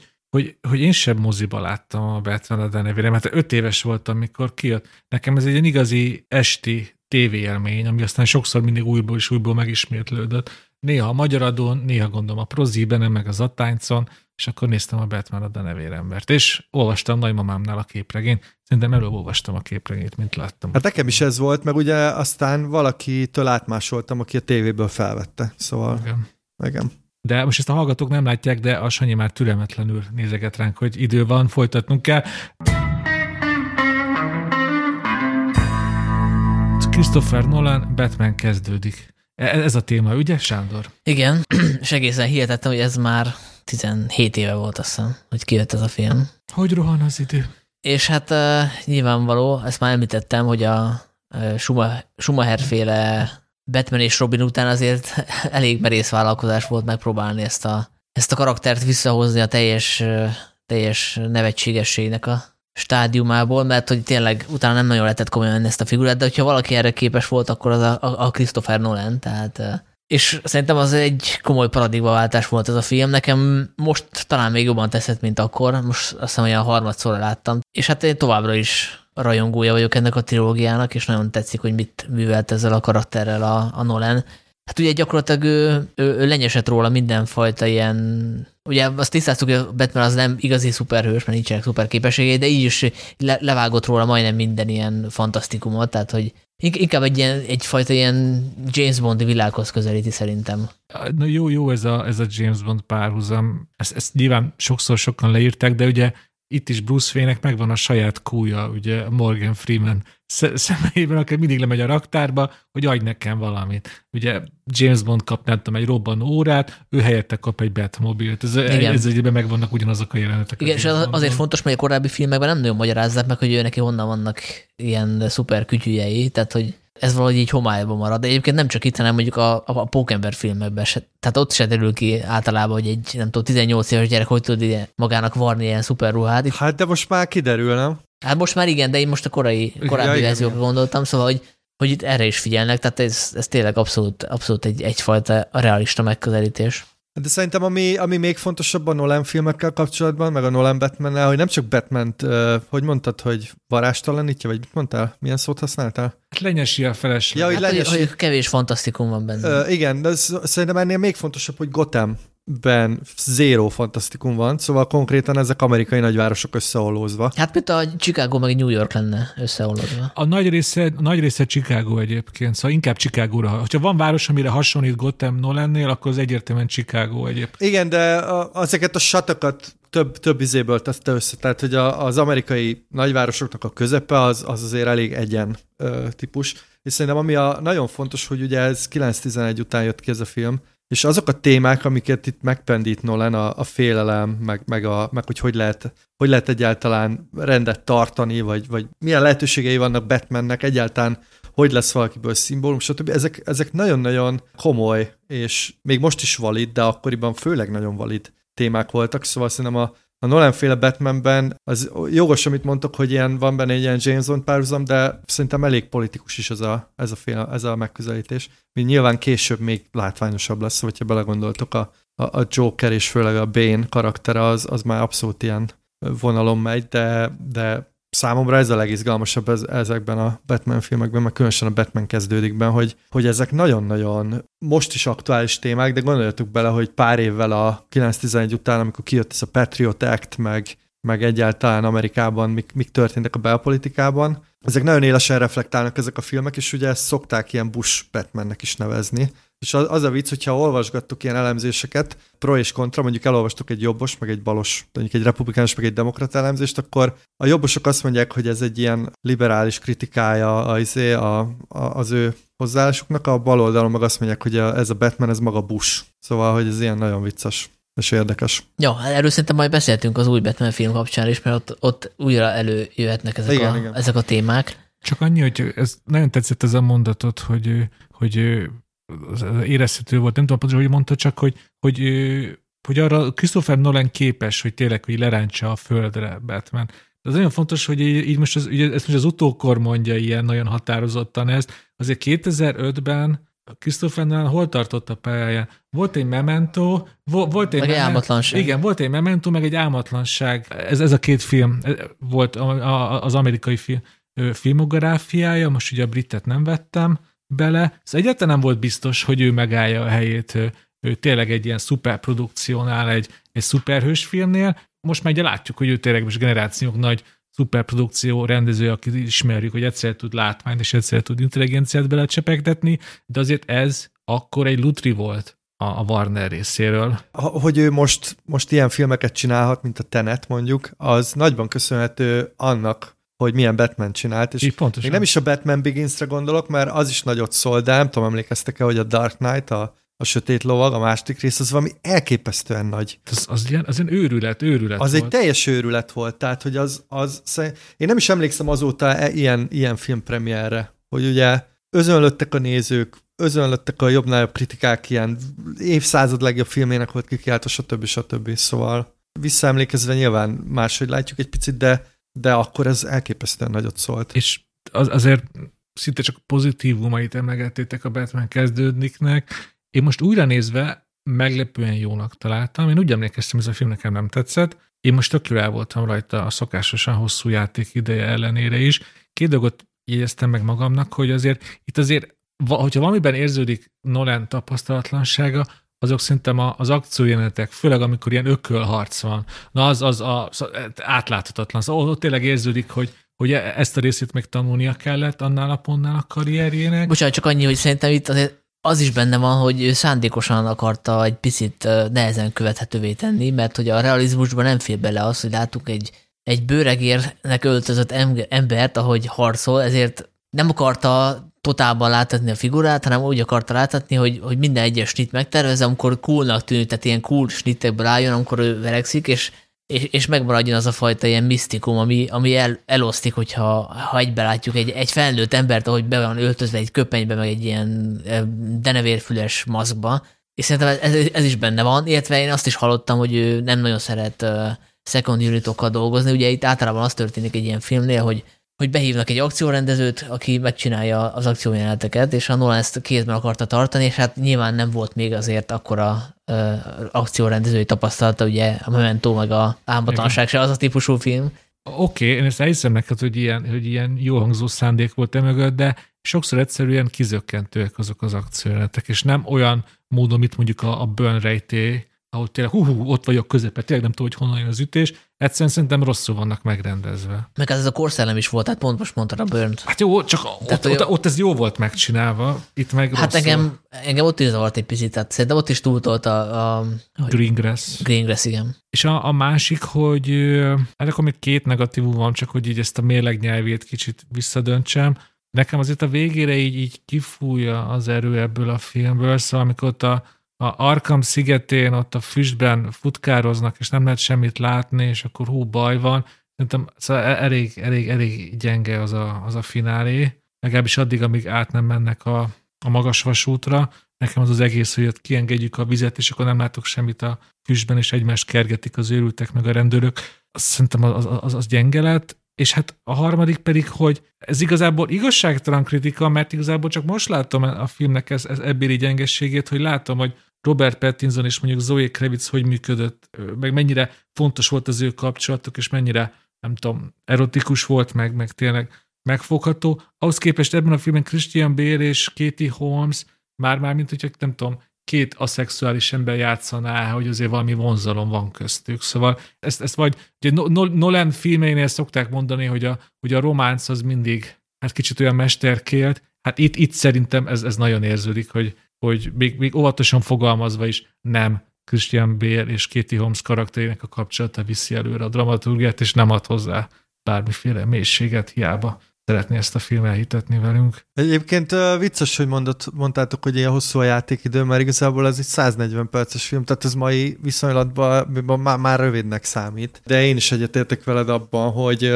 ez a film is mint a kétszer akarna véget érni, vagy sőt majdnem háromszor. Ez a része szerintem is gyenge. Meg hát Nolannél azért a, a karakterek azok, azok néha tényleg ilyen neccesek szerintem is. Uh, itt most gondolok arra, hogy kurva jó színészek vannak ebbe a filmbe, de azért uh, elég sok mindenki így elsüpped, tehát hogy, hogy így arc felbukka, meg rengeteg izgalmas karakter, de, de valahogy nem sikerül szerintem se elmélyíteni. Meg én amúgy ebből a filmből hiányolom azt a ö, fajta kettősséget, ami ugye mindig visszatér batman kapcsolatban, hogy akkor most Bruce Wayne az igazi, vagy, vagy, ö, vagy Batman, meg hogy egyáltalán, hogy viszonylag a két karakter egymáshoz. Itt, itt egy kicsit olyan van róla szó, meg minden, csak egy kicsit megúszós. Szóval... Hát szerintem ez izgalmasabb, mint amit az új filmben láttuk, amire majd kitérünk, hogy a, a Pattinsonnak mennyire nincsen második énje. Itt azért eljátsza, hogy ő egy playboy, tehát itt van egyfajta ilyen, van egyfajta humor is a, a sztoriban, amikor ugye megpróbálja a, a bohém milliárdost eljátszani, ja, aki, ja. aki két nővel ott belemegy a, a akvári, mini akváriumba, tehát hogy szerintem az vicces. Igen, csak én csak azt mondom, hogy szerintem ezen a téren uh, a Michael Keaton féle Batman a legizgalmasabb, még pedig azért már, hogy ilyen fura. Szóval, Aha. ma mindegy, most ez, ez lehet az én én magám ez, ez, de ez hogy... Tetszik a véleményed, Zoli, mert én amit gyengeségnek vélek Michael Keatonnál, azt a pont erősségnek, hogy olyan, Igen, mert hogy ilyen olyan bizarr, kiismeretetlen. Olyan... Egyetértek, hogy kiismeretetlen. Mert úgy nekem a számomra a probléma batman hogy nem igaz, hogy senki nem jön rá, hogy érted, szóval, hogy hogy azért, hogyha látod valakinek az, az állát, meg Hát meg itt pont rájön a, a Rachel. Tehát... Jó, hát itt igen, igen, igen. szóval... Tussé. igen. Ami nekem még tetszett, az a Liam Neeson, vagy Liam Neeson. Liam. A Liam Neeson karaktere, és nem néztem utána az ő filmográfiának, de az lehetséges, hogy a Nolan fedezte fel benne az akciósztárt, mert hogy talán itt volt először, amikor látjuk verekedni. Ezt mondják, mert hogy ugye körülbelül ekkora tehető ez a, ez a váltás. Hát a Téken az 2006-os, azt hiszem. Az egy pár évek később is. A Téken az 2008-as, tehát ez 2005-ös. És uh, igazából előtte nem voltak ilyen akció szerepei. Ha csak a nem, én nem emlékszem, hogy a Scorsese filmben ott ilyen papot játszott, nem? A Gangs of New Yorkba. Csak nem emlékszem, mm. hogy ilyen hentelős papot játszott, vagy csak egy sima. Mert úgy utólag már úgy képzelem, hogy biztos így, hent, így ment egy ilyen keresztel, azt lecsapkodta a bal.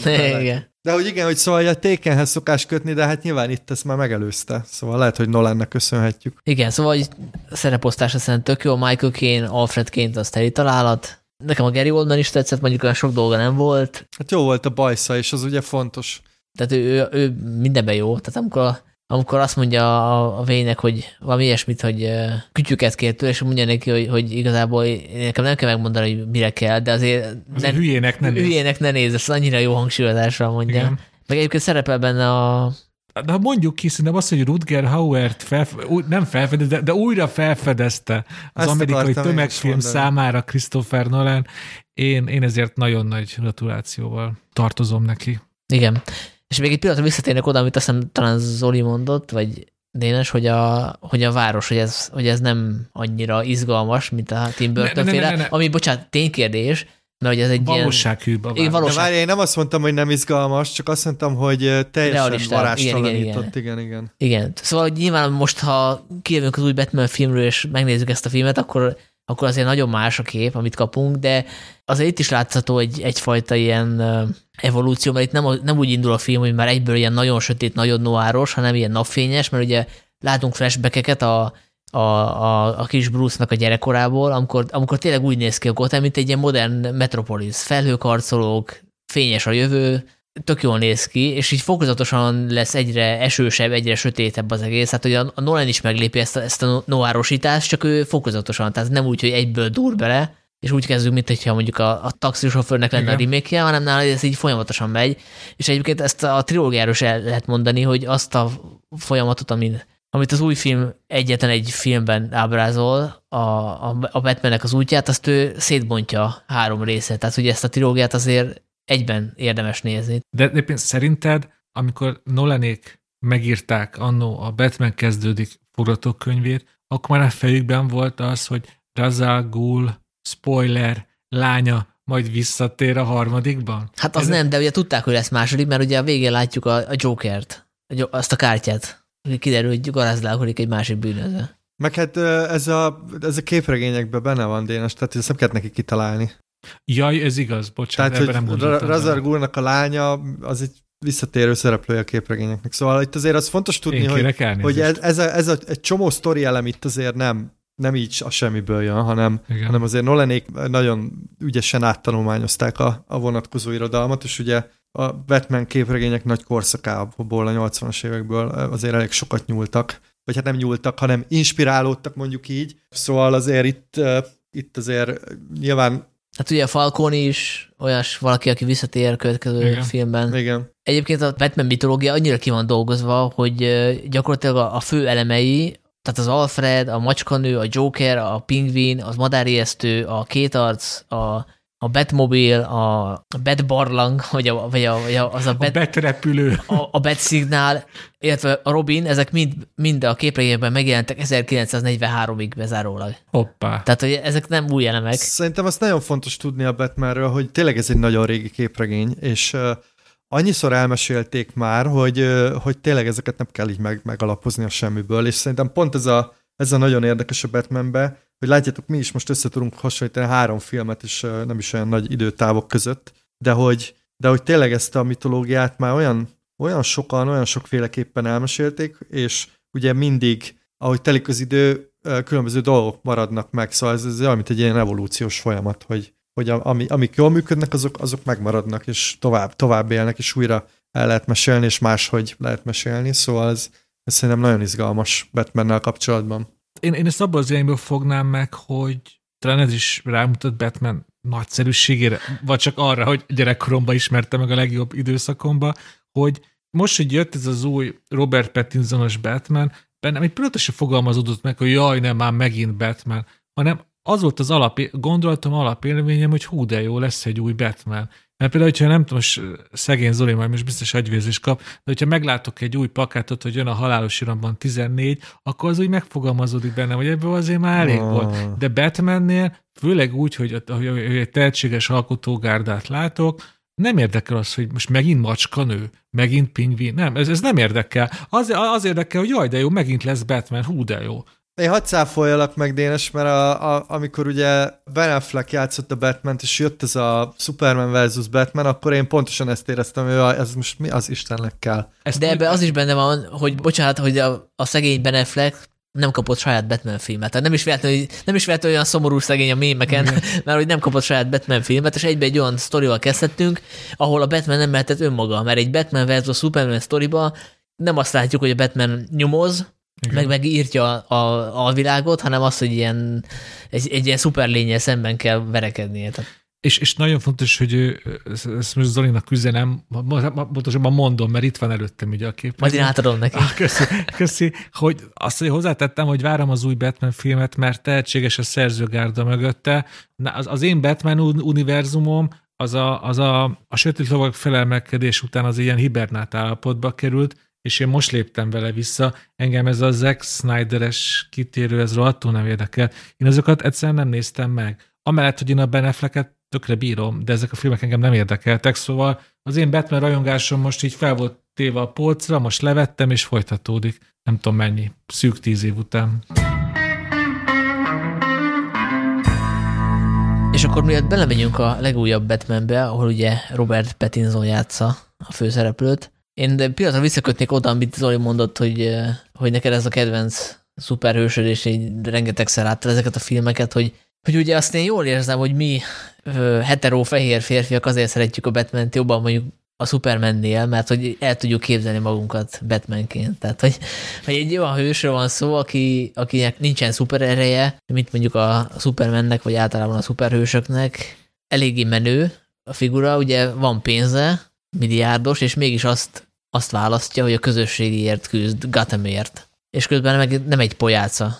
Hát én mondjuk nem ezért szeretem uh, nem? Batman-t, hanem uh, ugye ez a, ez a denevér figura szerintem abban a szempontból nagyon izgalmas, hogy mindenkiben van egy ilyen kettősség, hogy hogy viselkedsz a társadalom felé, és próbálsz ilyen uh, civilizáltan és jobb benyomást kell viselkedni, és mindenkinek van egy olyan énje, ami, ami sokkal, hát nem is tudom, mi erre jó szó. Nyilván nem azt mondom, hogy animalisztikus, vagy ilyen állatias, de hogy nyilván uh, sötétebb, vagy kaotikusabb, vagy hogy mondjam, és hogy ez a figura szerintem abból szempontból érdekes, hogy, hogy állandóan e között a kettő között ingázik. Ez az egyik, a másik meg, hogy amit választ, az, az így azért nem fekete vagy fehér, hanem erősen szürke zóna, és ugye szerintem azok a jó Batman történetek, ahol az ellenfele szembesíti ezzel hogy, hogy amit csinál, az, az gyakorlatilag őrültség. Most amit mondasz, persze, nyilván nagyon cool, meg, meg izé, de hogy alapban ez a sötét tónus, ami, ami a Batmanre rárakódott, meg ez a, ez a kettőség, ami, ami engem nagyon vonz. Most az, hogy, az, hogy gazdag, meg, meg nem tudom mi, hát az annyira engem nem hoz lázba, mert hogy teljesen mindegy, hogy egy szuperős gazdag vagy nem, hogyha meg tud csinálni bármit, amit szeretne, nem? Hát én, én igazából csak, csak folytatnám a, a Zoli gondolatmenetét azzal, hogy nyilván ez a kettőssége ez nagyon izgalmas, és talán úgy fejteném meg, hogy nyilván mindannyiunknak van egy olyan oldala, vagy egy olyan, a személyiségének egy olyan része, amit, amit, amit szeret a, a nyilvánosság elé tárni, és van egy olyan, nem azt mondom, hogy rejteget, csak amit inkább úgy nem tudom, vagy megtart magának, vagy csak hogy ny- ny- ritkán hozza ki magából. Hát ez a társas kapcsolatunknak egy alapja, hogy nyilván különböző oldalaink vannak, és, és ez, ez, ez a Batmanben ott van egy ilyen nagyon egy ilyen, ilyen sűrített módon, hogy ez, ez a Bruce Wayne Batman alter egóban, és nyilvánvalóan a karakternek ez a rétegzettsége sokkal izgalmasabb, mint a, mint a, a Clark Kent Superman például. Ugye van egy nagyon barátságos, naív, jóhiszemű, kicsit ügyetlen srác a szerkesztőségben, és van egy szupererős, szupererős, aki mindent tud. Ennél... Most magadról beszéltél? Nem, most Supermanről be- ja, beszéltem, mert én sokkal vagányabb vagyok a szerkesztőségben. Mert neked nincs szemüveged. Amúgy volt sokáig. De a, Batman, a Batmanben ez sokkal izgalmasabb, rétegzettebb, és hát a sötétség. Hát ez most ilyen nagy közhely, de azért na, a sötétség az tud vonzó lenni, és ez a Batmannél ez nagyon, jó, nagyon jól érződik. Hát meg az egy ilyen cool tulajdonság, hogy, hogy, hogy nem egy ilyen vicces figura, aki, tehát őt, őt komolyan lehet venni, mint, olyan, mint egy ilyen Clint Eastwoodi westernhős, nem? Tehát, hogy mindig ilyen szikár. Igen. Abszolút. Meg szerintem az össz, összes fontos hős típust uh, egységesíti magába, uh, legalábbis ami így a, mondjuk az amerikai filmben végigvonul, szóval egyszerre lehető egy ilyen noir hős, aki belekerül egy ilyen szövevényes ügybe, és akkor próbálja felderíteni. Egyszerre lehet western hősként is tekinteni rá, aki, aki két világ között mozog, egyszerre van otthon a vadonban, és egyébként a civilizált világban, meg egyszerre lehet ilyen izmos akcióhősként is szemlélni, szóval hogy szerintem nagyon jól sűrít rengeteg olyan ilyen szerepmodellt, meg, meg, meg hős típust, ami, ami nyilván számunkra fontos, és nem csak azért, mert hetero férfiak vagyunk, hanem mert ebben a popkultúrában szocializálódtunk, ahol, ahol ezek ezek a hősök voltak kiemelve. Csak hogy ezek most beszéljük ezek az archetipikus hőstípusokról, és egy kicsit közelítsünk már a Matt Reevesnek a Batmanjéhez. Ugye Batmanben van ez a magányos nyomozó is, ugye ez is egy, egy archetipus hőstípus, egy Sherlock Holmes. Hát ugye ez a képregényekből jön. Tudom, csak hogy most ezt végre megkapjuk, megkaptuk a filmben is, hogy ez a, ez a nyomozós, a Batmannek a nyomozói oldala, az messze most ö, domborodik ki leginkább, és ez is egy arhetipus, amiről beszéltünk, és ezt is tök jól látni, amikor valaki egymaga képes megoldani rejtvényeket, egymaga képes rájönni, hogy abból a nyomból mi következik. Hát ezért szerettük, ezért imádták a tömegek a Sherlock sorozatot is Benedict Cumberbatch sem, mert kaptak egy ilyen magának való, de amúgy zseni nyomozót, akivel nehéz szót érteni, de amúgy megcsodáljuk a képességeit, és most nem azt mondom, hogy most kaptunk egy Sherlock Holmes, de most e- ez a fajta Batman is most végre jobban. Ezt a, a Batmanek ezt az oldalt is most jobban megnéz, megismertik azok, akik csak a moziból ismerik ezt a szuperhős, és nem a képregényekből. Mint például én, mert én, ne, ne, ne, nekem a Batman imádatom azon az egyszer képregényen kívül, amit ma annyiszor emlegettünk, ugye, csak a filmekből táplálkozik, és sose olvastam Batman-t képregényekbe. Jó, hát így előjáróban annyit, hogy uh, most szerintem próbáljunk meg spoiler nélkül beszélni, a filmről, és aztán, hogyha úgy gondoljuk, hogy van valami, amit muszáj elmondani spoileresen, akkor majd bejelentjük. Hát szerintem egyébként lehet rész. teljesen spoilermentesen beszélni, mert hogy ugye itt egy bűnügy derül fel, vagy, vagy egy bűnügyet derít fel Batman, de, de hogy szerintem ez a, ennek a filmnek talán a leggyengébb vonása, maga a, a krimi szál, ami azért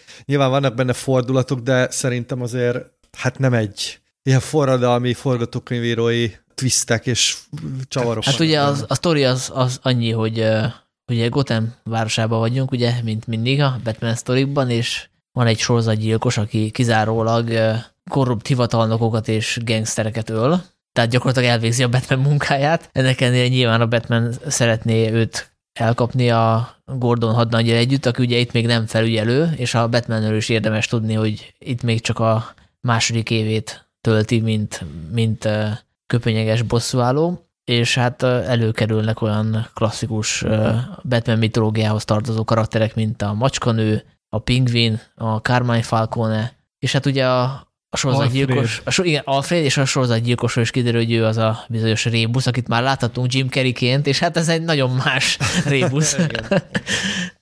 Magát a, a történetek, ezt a nyomozósztárt én azért sem fejtegetném hosszasan, mert bárki, aki látta a hetediket... Vagy az Odiákus. Vagy igen, az is egy nagyon jó példa, ugye a rejtvények miatt, meg a sorozatgyilkozós nyomozás miatt, de visszatérve a hetediktől, így konkrét dramaturgai fordulatokat vesz át a hetedikből ez a film, szóval beszéltünk arról, hogy nem tartogat a történet szintjén legalábbis megrepetéseket a film, aki nézte ezt a két Fincher filmet, annak még annyit se fog, mint egyébként. És hát azért ezt a két Fincher filmet szerintem legalábbis a hetediket szerintem mindenki látta, mert az tényleg egy olyan alapvetés, de szerintem itt nem is fontos, mert hogy itt számomra ez a film, ez inkább egy ilyen hangulat, vagy egy ilyen nagyon erős atmoszféra, ami nyilván kell egy sztori, ami ezt megtartja, de de számomra nem volt ez egyáltalán. Most úgy hangzik, mintha ezt ilyen, nem tudom, ilyen nagyon negatív dolognak tartanánk, vagy én legalábbis nem tartom nagyon negatív dolognak, mert hogy a, a film hangulatilag, meg audiovizuálisan sokkal többet adott, és nem zavart igazából, hogy a sztori az, az, az, az nem ér fel ehhez. Hát azért egy 180 perces filmben legyen már a sztori is eredeti, vagy legalábbis legyen benne olyan elem, ami, ami így le tud kötni, mert hogyha kiveszünk ebből az egyenletbe a batman és és nem a Batman az, aki, aki nyomoz, akkor, akkor ez egy nagyon gyenge hetedik vagy zodiákos átirat. Na. Tehát, hogy én nekem ez a kifogásom a filmmel kapcsolatban, és én nem tudok ezen olyan könnyen átendülni, mint ahogy te Zoli, hogy, hogy tök jó hangulat. Hát persze tök jó hangulat, ez a hangulat tök jó lett volna mondjuk 140 percben is, és egy picit izgalmasabb, vagy erősebb sztorival is. Szerintem, a, szerintem az a kulcs a, a Matt Reeves Batmanjéhez, hogy ezt a a szuperhős filmek univerzumán belül kell nézni. És a, azon belül hogy ilyen erős és egyedi hangulatot teremt, méghozzá szerintem sokszor kompromisszummentes és a zsáner szabályival szembe menve, ez, ez önmagában egy, egy nagy fegyvertény, és én ezért tudok megbocsátó lenni a történet hiányosságaival szemben. Ha ezt a filmet nem szuperhős filmként nézném, hanem mondjuk sorozatgyilkosos thrillerként, ahol tényleg az a mérce, amiről már beszéltünk, a hetedik, akkor tényleg azt mondanám, hogy ez egy gyenge hetedik utánérzés, amiből legalább, ha húsz nem is, de legalább tíz készült ugye hetedik után. Hát emlékszünk, hogy, hogy utána évekig mindenről messzélő bűzlött a, a, a, az, hogy, hogy itt a, itt a forgatókönyv egy újabb hetediket akart összehozni. Itt viszont önmagában az újdonság, hogy Fincheri hangulat és ez a nagyvárosi reményvesztes, vesztettség ami a hetediknek az alaphangulatát adja, ez szerintem fantasztikusan illik Gothamhez, és ezt összegyúrva, ha eredetileg nem is nevezném, de nagyon hatásos, és nagyon, nagyon hatásos egyveleget alkot. És szerintem ezt tökéletesen észrevette Matt Reeves, hogy, hogy honnan kell. Szerintem dicsérendő, amikor egy rendező jó helyről nyúl. És ő szerintem a lehető legjobb helyről nyúlt. A Én Reeves. tovább mennék ezen a gondolatmeneten, amit mondasz, mert szerintem nem csak a, a szuperhős filmek kontextusában kell nézni, hanem a látványfilmek kontextusában, tehát a nagy költségetősű látványfilmek kontextusában. Ugye én például IMAX-be néztem meg, és azért az IMAX-nek a kínálat az elég, elég limitált, és szerintem ez a fajta hangulat, ez, ez nem csak azért jó, mert hogy a jó helyekről nyúl, mert ez igaz, tényleg a, szerintem megtanulta a leckét, és, és nem csak a, a Batman mitológiából veszi át a, a nagyon jó elemeket, hanem, hanem úgy unblock. Tök érdekes, hogy a 90-es évek vizuális esztétikája most így mennyire visszajött ebbe a filmbe, és például a soundtrack az egész grancsos. A Nirvana konkrétan felcsendül, de, de maga a filmzen is ilyen. Szóval ez egy dolog, de hogy szerintem ez az egész hangulat nagyon jól illik 2022-höz. Szóval én ezért lepődtem meg, amit mondtatok, hogy, hogy sok ember szerint ez ilyen nagyon jó kiszakítása a hétköznapokban, mert számomra pont nem. Számomra ez pontosan illik ehhez a pandémia utáni háborús, nem tudom, évhez, és ez a Gotham, amit megjelenik, azt szerintem nagyon is, egyrészt ugye nyilván el van emelve a valóságtól, tehát ez egy ilyen nagyon képregényes Gotham, és, és talán még sötétebb is, mint a, sőt, hát biztos, hogy sötétebb, mint a, a Tim Burton fél, de mégis valahogy ez a hangulat, hiszem illik illik ez az évhez. Ez természetesen, hát meg nyilván erős, mert fogunk beszélgetni, itt azért kemény politikai áthallások az egy is másik, vannak igen, ebben igen. a filmben. Nyilvánvalóan ez a film reflektál a jelenünkre nagyon erősen, legalább olyan erősen, mint hogy ezt Nolan tette az ő trilógiájával. Szóval ebből nagyon-nagyon szép és frappáns eszéket lehet majd írni, mert szinte másokat meg is írtak, hogy miért kapta el a, a Zeitgeistot ez a film, hogy miért ennyire reménytelen és miért ennyire gyűlölködő, ami 2022 mint ami ebben a Batmanben van. Írtam is egy eszét erről egyébként, ez a áprilisi filmvilágban fog megjelenni, és arra nem tértem ki, hogy ez a film azért annyira új dolgot nem mond a, a Nolan-féle Batman trilógia harmadik részéhez a, a sötét a felemelkedéshez képest, és hogy miért nem, az, az most ilyen spoileres rész lenne, hogy ebbe belemennék, de szerintem annyira új dolgot nem mond ahhoz képest, tehát hogy már az is eléggé, eléggé egy, egy ilyen sötét képet festett a, a társadalom állapotáról, és igazából erre csak ráerősít. Szerintem sem mond absz- gyökeresen újat, de, de ahogy lefesti a, a, a várost, meg, meg ahogy a, a gonosz megjelenik, azt szerintem, tehát hogy mondjam, a, a, a felemelkedésben a, a gonosz, az gyakorlatilag egy ilyen opportunista politikusnak felelt meg. Itt azért már sokkal Na jó, ez most, most ezen vitatkozhatunk, de... Azonban nem tudok vitatkozni spoilerezés nélkül. Úgyhogy majd akkor menjünk ebbe bele szerintem. Na jó, akkor majd belemegyünk. De nem most, még később. Jó, akkor, de az a szerencsétek, hogy én spoiler nélkül is tudok beszélni itt a társadalmi vonatkozásokról. Ezt kb. úgy fejtettem meg, hogy, hogy azért nagyon 2022-es ez a film, mert egy ilyen, hogy úgy mutatja be a modernizáltás, a, a, a jelen társadalmát, hogy ilyen teljesen atomizált, hogy itt az összes szereplő így bele van süppedve a saját dühébe, a saját frusztrációjába, ugye egy, egy ilyen nagyon divatos szöveg, itt mindenki a saját buborékjában fúdoklik ebben a filmben, és ezt használják ki a, a gangsterek, és itt tudják uralni ezt az egész város, hogy, hogy van egy Bruce wayne aki korábban, és korábban úgy értem, hogy a, hogy a korábbi Batman filmekben legalább valamennyire tessék-lássék módon, de úgy, úgy részt vett a város társadalmi életében, kihasználta ő az elithez tartozik, itt teljesen kivonul az elitből, egyszerűen nincs jelen. És itt minden egy karakterre elmondható az, hogy, hogy ott, ott van a saját buborékjában, a gangsterek meg röhög, röhögnek egyet, köszönik szépen, itt mindenki utál mindenkit, mindenkinek baja van a másikkal, mindenki gyűlöli a másikat, ők meg akkor ezt kihasználják ezt a helyzetet, és felépítik az ő kis alvilági birodalmukat, és a korrupciót is így a legkönnyebb egy egész városra kiterjeszteni, hogyha nincsenek közös célok, hanem csak mindenki önmagában ül és bánkódik. Akik ezt ki tudják használni, azt ki is fogják, és én ebben érzem nagyon a mostani társadalmi állapotunknak a tükröződését. Hát én meg a Batman figurájának a... Ő is, ő is ott ül a buborékjában, hát nem csinál semmit Bruce Wayne-ként. Hát ugye én a Batman figurájában azt érzem, és akkor ez most egy másik nézőpont, hogy, hogy fölismerték az alkotók, hogy 2022-ben, illetve 21-ben nem lehet előállni egy olyan hőssel, aki, aki egy gazdag fehér milliárdos, vagy milliómos. Mert hogy az nem korszerű. Tehát, hogy már legkésőbb a 2008-as világgazdasági válság után sem volt népszerű. Egy olyan figurának drukkolni, aki egy gazdag milliárdos, és ráadásul még élvezi is, és erre az volt a megoldása az alkotóknak, hogy alkottak egy olyan Batman, vagy Bruce Wayne-t, aki egyáltalán nem élvezi az ő privilegizált helyzetét, hanem gyakorlatilag szenved, és nincsen semmifajta identitása, amikor, amikor így látjuk Bruce Wayne-ként. Egyébként azt hiszem ilyen két-három jelenet van a filmben, amikor amikor vényként tűnik föl. Tehát, hogy nincs meg az a luxus, hogy ő élvezhesse a, a, a privilégiumát. Viszont így, hogy ő depressziós, és szenved, így már jobban tud azonosulni vele a 2022-es közönség. De szerintem soha nem élvezte Bruce Wayne, hogy Bruce De legalább el tudta játszani hitelesen. A Christian Bale el tudta játszani, a Michael Keaton is megpróbálta eljátszani. Ez a mostani Batman, az a Robert Pattinson féle úgynevezett emos Batman, ez már, ez már annyira belefáradt, vagy annyira depressziós, hogy neki már kedve vagy energiája sincs, hogy eljátsza. Az, hogy ő élvezi a, a státuszát, meg a privilégiumait. De, de, de hogy egy fiatalabb Batmanről van szó, tehát te mondtad, hogy ugye ez a második év, ugye amiket, amiket te mondasz példákat, a, a, a Nolan féle, az már egy jóval későbbi, amire megtanulja, hogy hogy kell viselkedni. Én ebben nem látnék bele ilyen hogy most akkor nem tudunk vele így meg úgy azonosulni, ez egyszerűen ez a figura máshol tart, nem? Tehát, hogy... Szerinted most 2022-ben korszerű egy olyan hős, aki dúsgazdag, fehér, milliárdos? De most figyelj, most soha nem volt korszerű egy ilyen hős, hogyha úgy nézed, mert senki nem az. Tehát, nem igaz, hogy... mert azért régen korszakban vagy előtte azért nem volt egy ilyen stigma, hogy valaki milliárdos. Jó, de most, most érted, a Elon Musk meg a, a Bezos mind, mind, mind hősnek számítanak. Gazdag milliárdosok, akik ilyen saját kütyüket gyártanak. És... A Musk esetleg azért, mert ugye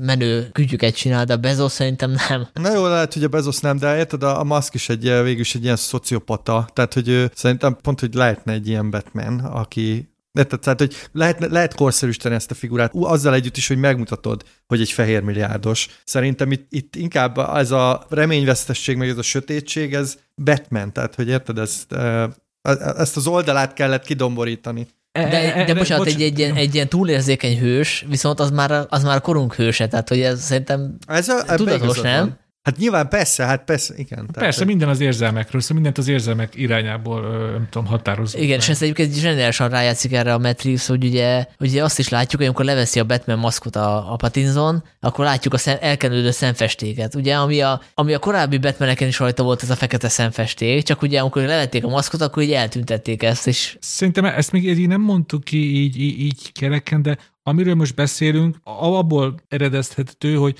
hogy ez a Batman, ami a, ami a legmélyebben traumatizált. Szóval csak pszichológiai oldaláról próbáljuk megmagyarázni azt, hogy miért nem vesz részt a Gothami elit életében Bruce Wayne. Egyszerűen azért, azért, mert képtelen rá, mert annyira mélyen traumatizált, annyira lebénítja ő, hogy ismerik az eredet történetet. De az elődei is traumatizáltak volt. Persze, csak nem ennyire. De miért? Miért hát, traumatizáltabb ez a mostani? Eltett 15 év minimum, miatt, mióta meghalt Mert a ez egy másik Batman. E- erre így hatott a szülei határa, a halála. Hát nyilvánvalóan, ha valakinek meghalnak a szülei, akkor az nem, nem, egy, nem egy matematikai példa, hogy mindenkire ugyanúgy hatnak. Különféle Batman feldolgozások máshogy fogják filmre vinni ezt a traumát. Most Matt Reeves 2000 2021-ben, vagy mikor írták 2020-ban ezt a forgatókönyvet, úgy döntöttek, hogy ez a trauma még inkább, még mélyebben benne lesz, még inkább le fogja bénítani Bruce Wayne-t. És egyetértek veled, ugye eddig most a pszichológiai oldaláról beszéltem, hogyha azt nézzük, hogy hogy a társadalmi oldalát, akkor igen, egy ilyen mert szerintem hozzánk most jobban élik, hogy, hogy, hogy, hogy hiába gazdag, nem tudja kiélni a gazdagságát. Ez a mostani világunkhoz jobban élik, Főleg egyébként biztos emlékeztek, Zoe Kravitz, ugye a macskanő alakítja őt, konkrétan van is egy ilyen mondat, amikor ki is mondja, hogy, hogy ezt a várost korút fehérek irányítják, Igen. és mi vagyunk az igazi áldozatok, nem ti. Ráadásul a főgonosz, amikor így találkoznak, ez lehet egy picit spoiler, ugye ő is mondja, hogy azért nagyon más dolog egy igazi árvaházba árva, árváskodni, meg egy ilyen kastélyba. Persze. Tehát, hogy ezt most nem a, és én találtam ki, hogy benne van az a subtextus a filmben, hanem ez tényleg elhangzik. És, ez, és ezek mind ami... olyan, bocs, csak ezt hagyja, hogy ezek mind olyan mondatok, amik Tim Burtonnél nem hangozhattak el egyszerűen, és akár még Christopher Nolannél sem. Mert egyszerűen más, más volt a, a korszellem. Máshogy láttuk a világunkat, más, más dolgokra voltunk érzékenyek, szerintem ez a leg, legjobb megfogalmazás, és tök vicces visszanézni, most ugye beszéltünk már eleget a Batman kezdődikről, csak annyit hagy, hagy csatoljak vissza, hogy, hogy én ugye most moziba láttam a Batman-t, utána pár nappal később újra néztem a Batman kezdődiket, és eddig sose tűnt fel, de most feltűnt, hogy a Batman kezdődikben mennyire dominánsan fehérek Gotham lakói, és ahhoz képest a legújabb Batmanben mennyivel nyilvánvalóban multikulti, már csak a, a főbb szereplők szintjén is. Ez tök érdekes, ahogy, és el is beszélünk, hogy, hogy, a, hogy, a, hogy a, a világ változik, úgy változik vele nyilvánvalóan Batman is, meg Gotham is, és ezt, ezt látjuk most tök szépen. Lábérzet, csak hogy azt elfelejtettem mondani, hogy a Tim Burton féle batman kapcsolatban, hogy ott a Hervident fekete, ami egy elég progresszív dolog volt. Igen, igen, igen. Szerintem ami, ami itt nagyon fontos, és ami 2022-es tesz, és itt ezzel értek egyet veled, Sanyi, hogy, hogy itt ránc felvarták a batman az az, hogy a, a, az a családi örökség, meg ez a Wayne név, ez hogy viszonyul a városhoz és a korrupcióhoz, és itt egy nagyon, most nem akarok spoilerezni, itt egy nagyon fontos változás van a korábbiakhoz képest. Hát azt lehet mondani, hogy a Nolannél, meg a Burtonnél a, a Wayne család név az egy makulát makulátlan volt. Igen, egy ilyen makulátlan valami, ami, ami abszolút csak a jó, jónak a szimbóluma, és hogy Batman, e, Batmannek e, ehhez kellett felnőni, vagy ezt kellett ápolni, és itt nagyon fontos az, hogy hogy ez a Wayne név, ez nagyon szorosan összefügg az a problémával magával, és szerintem ez 2022-es, és ezt ugye az, hogy milyen az identitásod, és fehér férfiként mondjuk, vagy heteroszexuális fehér férfiként Észak-Amerikában ma nem mondhatod azt, hogy te kívül állsz a társadalmi problémákkal, hanem, hanem te vagy a, a része vagy a... Hát igen, mert hogyha te magad makulátlan is vagy, meg progresszív is vagy, lehet, hogy a nagyszüleid meg rabszolgatartók így van, voltak. Így van, és szerintem, ez, szerintem ez, a, ez a nagyon durván 2022-es ebbe a filmben. Hát az, hogy, hogy szerintem ez az első Batman, amiről tényleg egy mindenféle finomkodás nekünk ki, kell, ki lehet mondani, hogy ez egy durván elitellenes film. De úgy, van benne egy ilyen kis identizálzavar, hogy úgy elitellenes, hogy a főse mégiscsak az elit tagja, és akkor emiatt van benne egy ilyen kis identitászavar, de a, tovább, a korábbi Batmaneknél sokkal erősebb szerintem ez az elitellenes szám. Igen, benne. de ennek is van egy ilyen fajta csavarja, amire majd akkor a spoileres részben visszatérek. Okay. De előtte szerintem akkor még beszéljünk a konkrét megvalósításáról a, ennek, a, ennek a világnak, vagy ennek a mitológiának.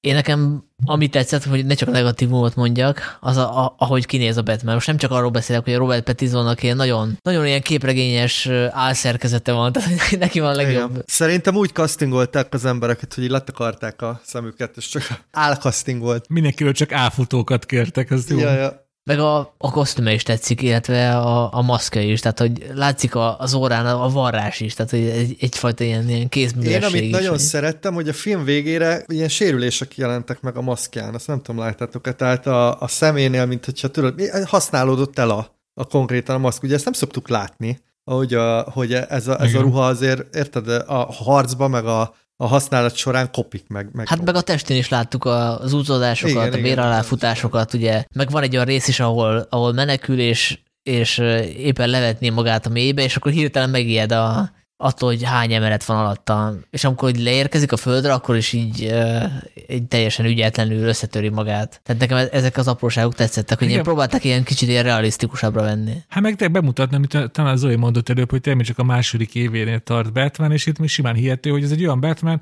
ami néha azért még mindig fél a magasságtól. Néha még mindig nem tudja bevenni a kanyart a levegőbe, és lefejeli a, nem tudom, az aluljárónak a tetejét. Mondjuk ez kifogásnak is jó, hogy hát ez egy kezdőbet, mert azért csinál baromságokat. Mert azért vannak a filmben olyan részek, amikor, tehát hogy van például egy jelenet, ahol egy bombát kell hatástalanítani, és gyakorlatilag megvárja, hogy fölrobbanjon a bomba az arcába, ahelyett, hogy arrébb menne. Tehát ez olyan szintű baromság.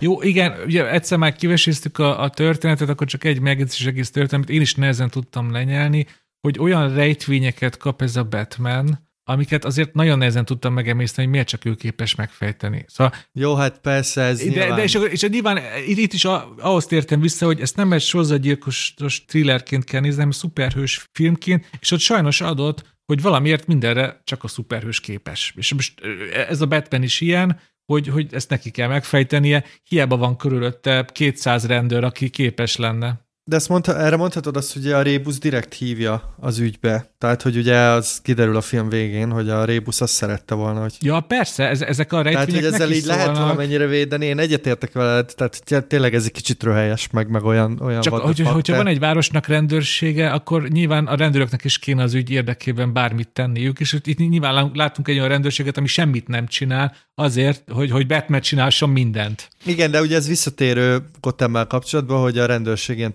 töketlen, és egyedül Gordon az, aki ilyen tiszta rendőr, stb. stb. Szóval a Gotham, mint név, az ugye New Yorknak egy ilyen régies neve. Tehát, hogy ez, ez, ez, ez nyilván itt a képregény megalkotója az erősen utalt New Yorkra, hmm. és azért ez a fajta Gotham, amit itt látunk, ez erősen a 70-es évek. Szóval ez a film szerintem a város felfogásával ö, oda tehető nyugodtan az ilyen taxisofőr meg ezekhez, mert hogy itt ugyanarról van szó, amikor ugye New Yorkban az egekbe szökött a bűnözés, és teljesen élhetetlenné vált a, a város. Ezt nagyon jól mondod a 70-es években, és most nem az én saját gondolatom, de amikor olvastam, akkor én is rácsaptam a homlokon, hogy tényleg basszus. Ugye a, a hetedik mellett valóban, ahogy te is mondtad, Zoli, a taxisofőrt szokták még, még emlegetni, hogy tényleg a taxisofőrnek kb. egy ilyen egyenes ági leszármazottja ez a Batman, hogy addig krúzol a taxiával, míg nem, nem talál magának egy, egy ruhát, és nem kezdett tényleg bosszút állni, szóval tényleg van kapcsolat a taxisofőr. Hát meg a narráció is. Hát meg a narráció is. És a másik, amit olvastam, és tök jó ugye, hogy látványfilmhez képest ez a film feltűnően sok mindent rejtel a sötétségben. Feltűnően sok van olyan, hogy hiába van egy ilyen több mint 100 millió szuperprodukció, sokszor tényleg csak a sötétség erejére hagyatkozik, mint az ilyen, nem tudom, tízfilérből készült horrorfilmek. És itt visszatérve arra, hogy ez a 70-es évek New Yorkja, és a 70-es években amerikai filmeknek a hagyománya, hogy általában néhányan még a, a Klutot is idehozzák, mert nem tudom, biztos is láttátok a Klutot, ott is csomószó van egy olyan jelenet, hogy tényleg a teljes sötétségben vannak, és te csak ilyen körvonalak mozognak, ugye Donald Sutherland, például azt is ide kötték, és tök, számomra ez tök izgalmas, nem tudom, hogy tényleg a Matt Reevesnek ez, vagy a Greg Fraser operatőrnek eszébe jutotta a klút,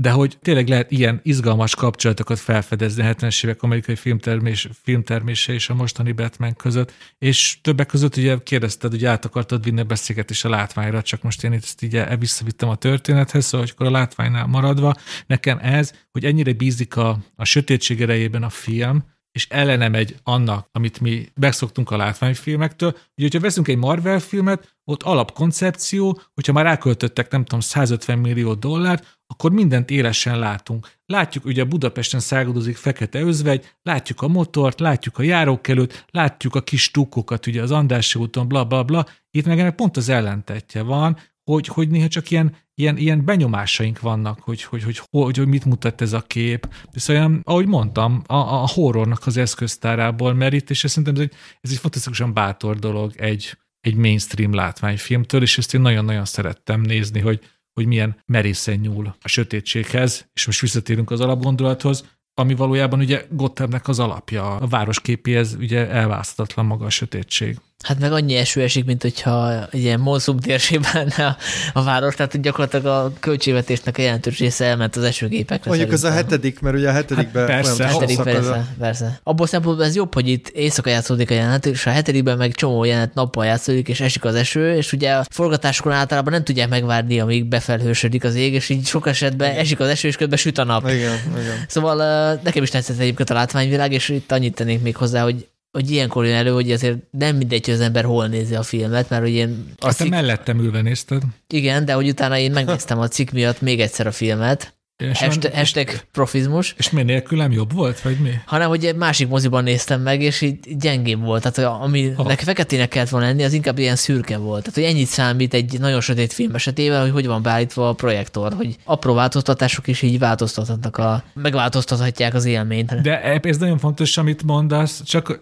csak bocsánat, hogy ezt hogy a Warnerhez tartozik az HBO Max, és ha minden igaz, akkor ilyen másfél hónap múlva felkerül majd az HBO Max-ra, és ennél a filmnek nagyon fontos, hogy hogy maximális felbontás mellett nézzük, mert biztos emlékeztem, amikor, le, amikor az ember letölt ilyen rossz felbontású MKV vagy Avify-t, és akkor elkezd a sötétség pixelesedni. Hát a, ezt a batman nagyon könnyen meg tudja jönni, szerintem, hogyha hát, valaki nem. Én nem szoktam letölteni filmeket, de mesélték, hogy van ilyen. De én... Szóval, akkor azt jól mesélték neked. Ez 4K-ba fog fölkerülni nyilván a Maxra, de kinek van 4K-s tévéje? Neked van, Dénes? Ő, nincs. Zoli? Nincs. Nekem sincs, meg nem csak a 4K-val van a baj, hanem ugye a feketének a fontos, hogy milyen a, milyen a, a képernyőnek a fényereje meg, meg a, ugye a, a LED tévéken a fekete a, a kulcskérdés, mert ugye az ki, a különböző izé, színekből keverik ki, hogy nincsen fekete LED. De mindegy, zárjelbe záró, csak annyit akartam mondani, hogy ugye mondtam itt az elején, hogy milyen jó hangulata van, és hogy ez engem mennyire magával. Itt azért azt hozzáteszem, hogy én egy IMAX-ben néztem a lehető legoptimálisabb körülmények között, ahol a konkrétan a, az autós üldözésnél remegett a, a kóla a poharamba, szóval nyilván, hogyha ezt otthon nézem, kis tévén, akkor valószínűleg jobban zavar az, amiket mondtam, hogy nem zavar. Ez, ez tényleg nagyon-nagyon fontos hozzá. Ezt nagyon jó, ki, nagyon jó, hogy említetted a, az autós üldözést. Szerintem azon a jelenet soron keresztül tök jó meg lehet világítani, hogy hát, hogy mennyire merész Matt Reevesnek a, a látvány filmes rendezői módszere, hogy én direkt figyeltem azt a jelenetet, hogy hogyha nézzünk egy szuperprodukciót, és megy, megy a szokásos autós üldözés, és akár a Batman kezdődikben is, mindig vannak felüli drón felvételek, amikor az egybe látjuk. Egy képen látjuk a, az üldözöttet, és az üldözőt, és, és térben el tudjuk helyezni, és ilyen tudod, a földrajzi értelemben megvan a fejünkben, hogy kit üldöz kit, merre mennek, hova. Ilyenfajta snit ebből a jelenetből hiányzik. És nem azért, nem volt rá pénz, mert nyilvánvalóan volt rá pénz. Ha emlékeztek, az autós üldözésnek a legjelzetesebb snitje az volt, hogy a, a, az autó elejére szeret kamerából így közelről mutatták a pingvint, ahogy vezet. És szinte ellene ment a film annak, hogy én tudjam, hogy most pontosan hol van a Batman, hol van a pingvin, mindent közelről, már, már, már így, így zavaróan közelről mutattak, és én ezt imádtam nagyon ebbe, a, ebbe az autós üldözésben, hogy így, hát ezt mindig ezt mondom, de ez a filmnek szerintem a legizgalmasabb része, hogy, hogy ellene ment annak, ahogy az elmúlt tíz évben ezekben a sok százmilliós amerikai szuperprodukciókban autós üldözést rendeztek. De várja, ez nem csak az autós üldözésre igaz, szerintem az egész filmre ja, igaz. Po, igazad nagyon... van, csak ebből lehet megvilágítani. Egyrészt nagyon sok az ilyen szubjektív, ugye alapban a film úgy indul, hogy egy ilyen teljesen szubjektív nézőpontból látunk valamit. Ugye általában a látványfilmeket nagy totálokkal indítják, vagy legalábbis valami nagyon látványos. Itt, itt pont az ellentéte, és nagyon sok az ilyen klaustrofób. Ugye ez nyilván Gothamnek is a a sajátossága, hogy, hogy ez egy túlzsúfolt város, ami szűk, kényelmetlen, stb., de te is ebbe vagy.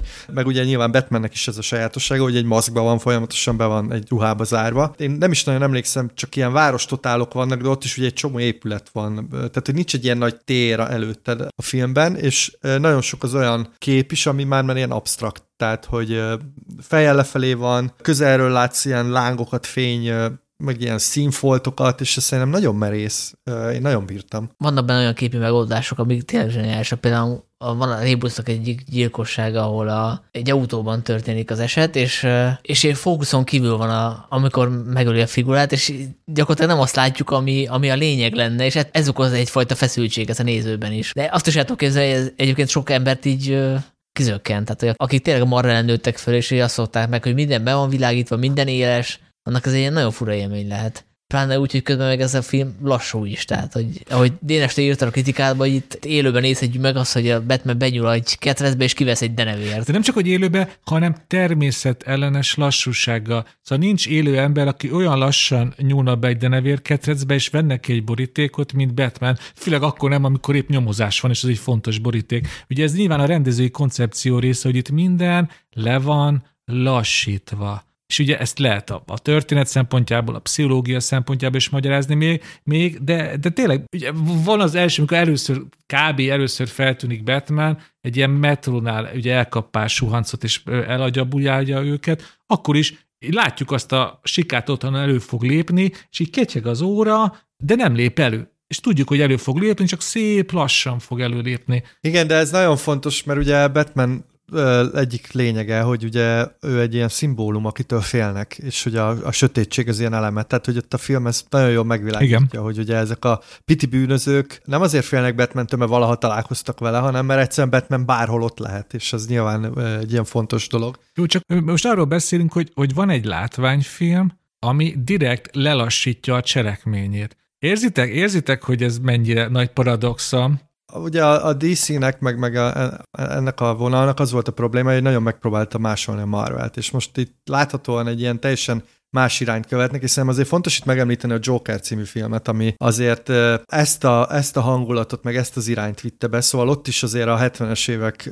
ilyen nem is tudom, paranoia filmjei, meg a, a taxisofőrt ugye ott is nagyon sokan emlegették, és azért ez a Batman, ez azt az irányt viszi tovább. Most nyilván nem konkrétan, de hogy azt a fajta hangulatiságot viszi, és szerintem ez egy jó irány. A Warner azért ezt nem csak úgy kitalálta szerintem a semmiből, hanem nagyon tudatosan pozícionálják magukat a Marvel De függetlenül, bocsánat, még működik a másik irányvonal is, tehát hogy van egy Suicide Squad, van egy Aquaman, vagy van egy Shazam, tehát ugye nem adták fel a másik vonalat. Nem adták fel a másikat, csak nyilván most ezek a filmek már megkülönböztethetőek, szóval, hogy, hogy mondjam, karakteresek. És, ez és, és, és, és olyan értelemben is más irányt vett a DC, hogy amíg a Marvel építi ezt az egyre nagyobb, ter, ez egyre terjebb esedő multi-univerzumát, a Warner, aki a DC-t birtokolja, egyre többször jelenti be, hogy ő most egy különálló filmet készít, ami nem része az ő nagy DC univerzumával. Például ezt nem tudom mennyire köztudott, de ez a Batman, ez nem része most a DC univerzumnak, ez egy különálló film, ezt külön elmondták, és szerintem ez egy nagyon vatos lépés, szerintem ők maguk se tudták, hogy ezt most akarják folytatni, vagy sem, ezért is mondták ki így, hogy a, a, ahogy a Joaquin Phoenix féle Joker is egy különálló, az univerzumon kívüli film volt, úgy ez is, és onnan itt, itt tapogatóznak most, hogy mit érdemes folytatni, mit nem. Hát most a számokat, hogy látjuk, ugye a, a pandémia időszak második legjobb amerikai nyitó hétvégét hozta össze ugye az új Pókember film után a Batman, így valószínűsíthető, hogy ennek a filmnek lesz folytatás. Ugye azt már tudjuk, hogy sorozatot gyártanak, pingvin sorozatot, ilyen spin sorozatot, de én meg lennék, meg lennék lepődve, hogyha ennek a Batmannek nem lenne folytatása Robert pattinson és Matt Reeves-el. Hát nyilván lesz. Igen, csak ugye ezt ne, nem jelentették még be, szóval van ez az óvatosság most a Warnernél. Igen. Hát a még a pozitívoknál maradva, nyilván meg kéne emlékezni Zoe Kravitzről, szerintem ő tök jó macskanő, Paul Dano is szerintem zseniális, mint Rebus, John Torturo is tetszett nekem Falconeként, és hát ugye Colin Farrell, akiről én a film után tudtam meg, hogy jó volt a pingvin, ő is nagyon jó, úgyhogy a, a casting azt szerintem csillagos ötös. Hát ő jobb, jobb Robert De Niro volt, mint Robert De Niro valaha. Szóval nem tudom, engem a, a Robert De Niro Al Capone-ra emlékeztetett, csak még ilyen, ilyen durvább, és valahogy úgy maszkolták el, nem tudom, hogy nektek volt ilyen érzésetek, de hogy néha... Elvileg néha... valamelyik keresztapa figurátról mintázta. Hát a, a, a keresztapáról mintázta, ja, a, ja. a Marlon Brandos keresztapáról. Nem, nem, nem, valamelyik másik is a figuráról. Most Bocsánat, nem tudom melyikről. Igen. Akkor ezt elnéztem, elnézését kérem a hallgatóknak és Sanyinak különösen. Szóval adjuk meg Zoe Kravitznak, ami jár neki, hogy azért én külön is szeretnék róla beszélni, mert szerintem fantasztikus az ő karaktere egyrészt, hogy tényleg beleviszi ezt a, az igazi el, elitelenes lázadást ebbe az egészbe, hogy van a, a Batman, a fehér szuperhős, és vannak a mafiózók, akik ott egymással el vannak és küzdenek, de mi lesz az addig az olyanokkal, mint a macskanő, vagy a barátnője, aki ugye egy ilyen, hát aztán nincs kimondva, de elég egyértelműen ilyen, ilyen orosz bevándorló, akit ugye aztán kizsákmányolnak. Szóval tök jó ez a, az ő szemszöge, meg hát a, a mozgása, az alakja. Emlékeztek a pár adás ezelőtt beszéltünk a Kimiről, és te, te, te Sanyi kérdezted, hogy vajon Zoe Kravitz tényleg így mozog, vagy a szerepe miatt vette fel azt a, hogy a Kimibe úgy mozog, mint egy ilyen riadt veréb, aki legszívesebben így eltűnne. És ezt képest most Zoe Kravitz egy ilyen, hát egy ilyen, ilyen szexi járása van, nem tudom jobban kifejezni, tényleg olyan, hogy, hogy az embernek így meg, megakad a lélegzete. Hát szóval kurva jó színész Zoe Kravitz, hogy egymás veszük a Kimit és a batman akkor tényleg két ellentétes karakter tud eljátszani, ugyanolyan meggyőző erővel, és ugyanolyan, ugyanolyan emlékezetes, mint kettő. Ez maga Zoe Kravitz, szóval van egy, egy izgalmas karakter, amit írtak neki, amit ő nagyon jól el tudott játszani, és a, tényleg nem tudom, a, a haba tortán, hogy még nagyon jó a együttműködésük, nagyon jó az összhang közte és Robert Pattinsonnal, Pattinson között. Ezt már szerintem kb. 50 ezerszer leírták, de talán érdemes megint így kimondani, hogy tényleg, hogy kurva jó azt érezni, hogy egy szuperhős filmbe hogy visszatért a szexualitás, mert azért most ez lassan át fog menni egy ilyen Marvel, Marvel szidósóba, de sok mindenki szeret, szeretni a Marvel filmeket, ami például hiányzik belőlük, az tényleg az, hogy egy ilyen igazi, tapintható vonzalom alakuljon ki szereplők között. Hát itt ez nagyon megvan, hogy így tényleg én, én volt olyan pillanata a filmnek, amikor úgy nézett egymásra a Zoe Kravitz és Robert Pattinson, inkább azt vártam, hogy ők most annyit mondanak, hogy já, bassza meg, és akkor így letépik egymásra a ruhát, és akkor átmennek egy, egy ilyen másik műfajú filmbe. De tényleg az, hogy, hogy ilyen erővel tudnak ott egymás mellett létezni, ami szerintem egy tök nagy dolog. De akkor befejeztem itt a áradozást. Hát én ezt a feszültséget, annyira nem éreztem ezt a erotikus feszültséget. Mármint az Zoe Kravitz részéről igen, de szerintem a Pattinson így végig megőrizte ezt a fajta ilyen picit ilyen autisztikus vibe-ját, de hát szerintem nem érdemes arról beszélni, hogy két színész közt van egy kémia, mert ez annyira szubjektív dolog, tehát én csomószor olvastam már kritikában is, hogy nagyon jól működött a, a két szereplő közt a kémia, én meg nem éreztem, de ez, ez teljesen szubjektív. Te által, értetlenül álltál Mads Mikkelsen férfiassága előtt is, Sanyi, tehát. Akkor annyi, annyi ebben egyetértek, hogy azért egyrészt ezt a szót nem szeretem, hogy kémia, de akkor használjuk ezt, hogy ez, ez tényleg elég szubjektív dolog, Zoli, te érezted azt, hogy ez a két karakter Én azért pont ezt akartam mondani, hogy én veled vagyok, Dénes. Én mondjuk azt nem éreztem, hogy ezek mindjárt letépik egymásról a, a ruhát, de, de el tudtam képzelni, hogy ez a két ember vonzódik egymáshoz, és ezt például nem tudtam elképzelni eddig gyakorlatilag semmelyik szuperős filmben két szereplőről. Mondjuk nem is nagyon téma a szex, meg így a, a ugye a szuperősök általában ilyen a szexuálisok, de hogy itt azért nyilván, nyilván érezhető volt, de azért ebbe az is benne van, hogy ugye a macskanő az alapban egy ilyen eléggé uh, átszexualizált karakter. Tehát, hogy ez Nekem fontos. Nekem nem hiányzott volna az a csókjánat, hogyha nincs ott. Tehát, hogy, oh. tehát, hogy, tehát, hogy csomó dologba szakít ez a, ez a film a, a szuperhős filmek konvencióival. Nem lett volna rossz, hogy mondjuk ebbe is szakít. Pláne, mert ugye láttuk az elején, hogy... Nincs szíved, nincs szíved, Sanyi. Láttuk az elején, hogy a, a Selina, a macska nő intim viszonyt ápol a lakótárs nőjével, amiről én nem voltam meggyőződve, hogy ez ilyen leszbikus kapcsolat, aztán utána olvastam, hogy a képregényekben is biszexuális a macska nő, tehát nyilvánvalóan ezt, ezt próbálták érzékeltetni, és ugye ő elveszíti a barátnőjét, és utána egyből beleveti magát egy ilyen, nem tudom, nekem ez ilyen hát, fura volt. Zoli, hát, bocsánat, már én sem tudok beszélni. Sanyi, az, hogy beleveti magát egy új kapcsolatba, az Szeretné elég, belevetni. Az elég túlzás, ott van egy ilyen, egy ilyen csók, hát aztán hát a rögtön, Igen, aztán, aztán rögtön megbeszélik, hogy ez így, ez így nem fog menni, aztán egyik balra, másik jobbra. És akkor ez már spoiler volt gyakorlatilag. Hát jó, hát most, most valaki várta azt, hogy Mindenkettő meghal. Hogy, hogy a végén nem tudom, összeházasodnak, vagy elmennek a első szigetekre nyaralni, szóval nem, nem, nyilvánvalóan nem, nem, nem fognak a kanda előtt újságot olvasni, mint egy, egy, egy szerelmes pár. Én nem úgy maximálisan egyetértek, szerintem a Zoe Kravitz volt az eddigi legjobb, itt ilyen macskanőnek biztos, de egyébként szerintem ilyen női szuperhős is, és pedig azért voltak, voltak izgalmasak. De nagyon bírtam én is. Egy spoileres rész lezárásnál? Én, én nekem két mondatot tudnék spoileresen mondani. Jó, akkor 3, 2, 1, aki nem akar spoilereket be belefutni, az tekeljen át egy 5 percet. Nagyon érdekes számomra a vége, mert nekem először kicsit úgy éreztem, hogy nem élik a filmhez. Úgy fejtettem magamnak, hogy, hogy annyira meggyőzően tudja ezt a hetedikből átvett nagyvárosi reményvesztettséget, teljes erkölcsi romlást és mindent átadó korrupciót ábrázolni a film, hogy a végét egy kicsit megúszósnak éreztem,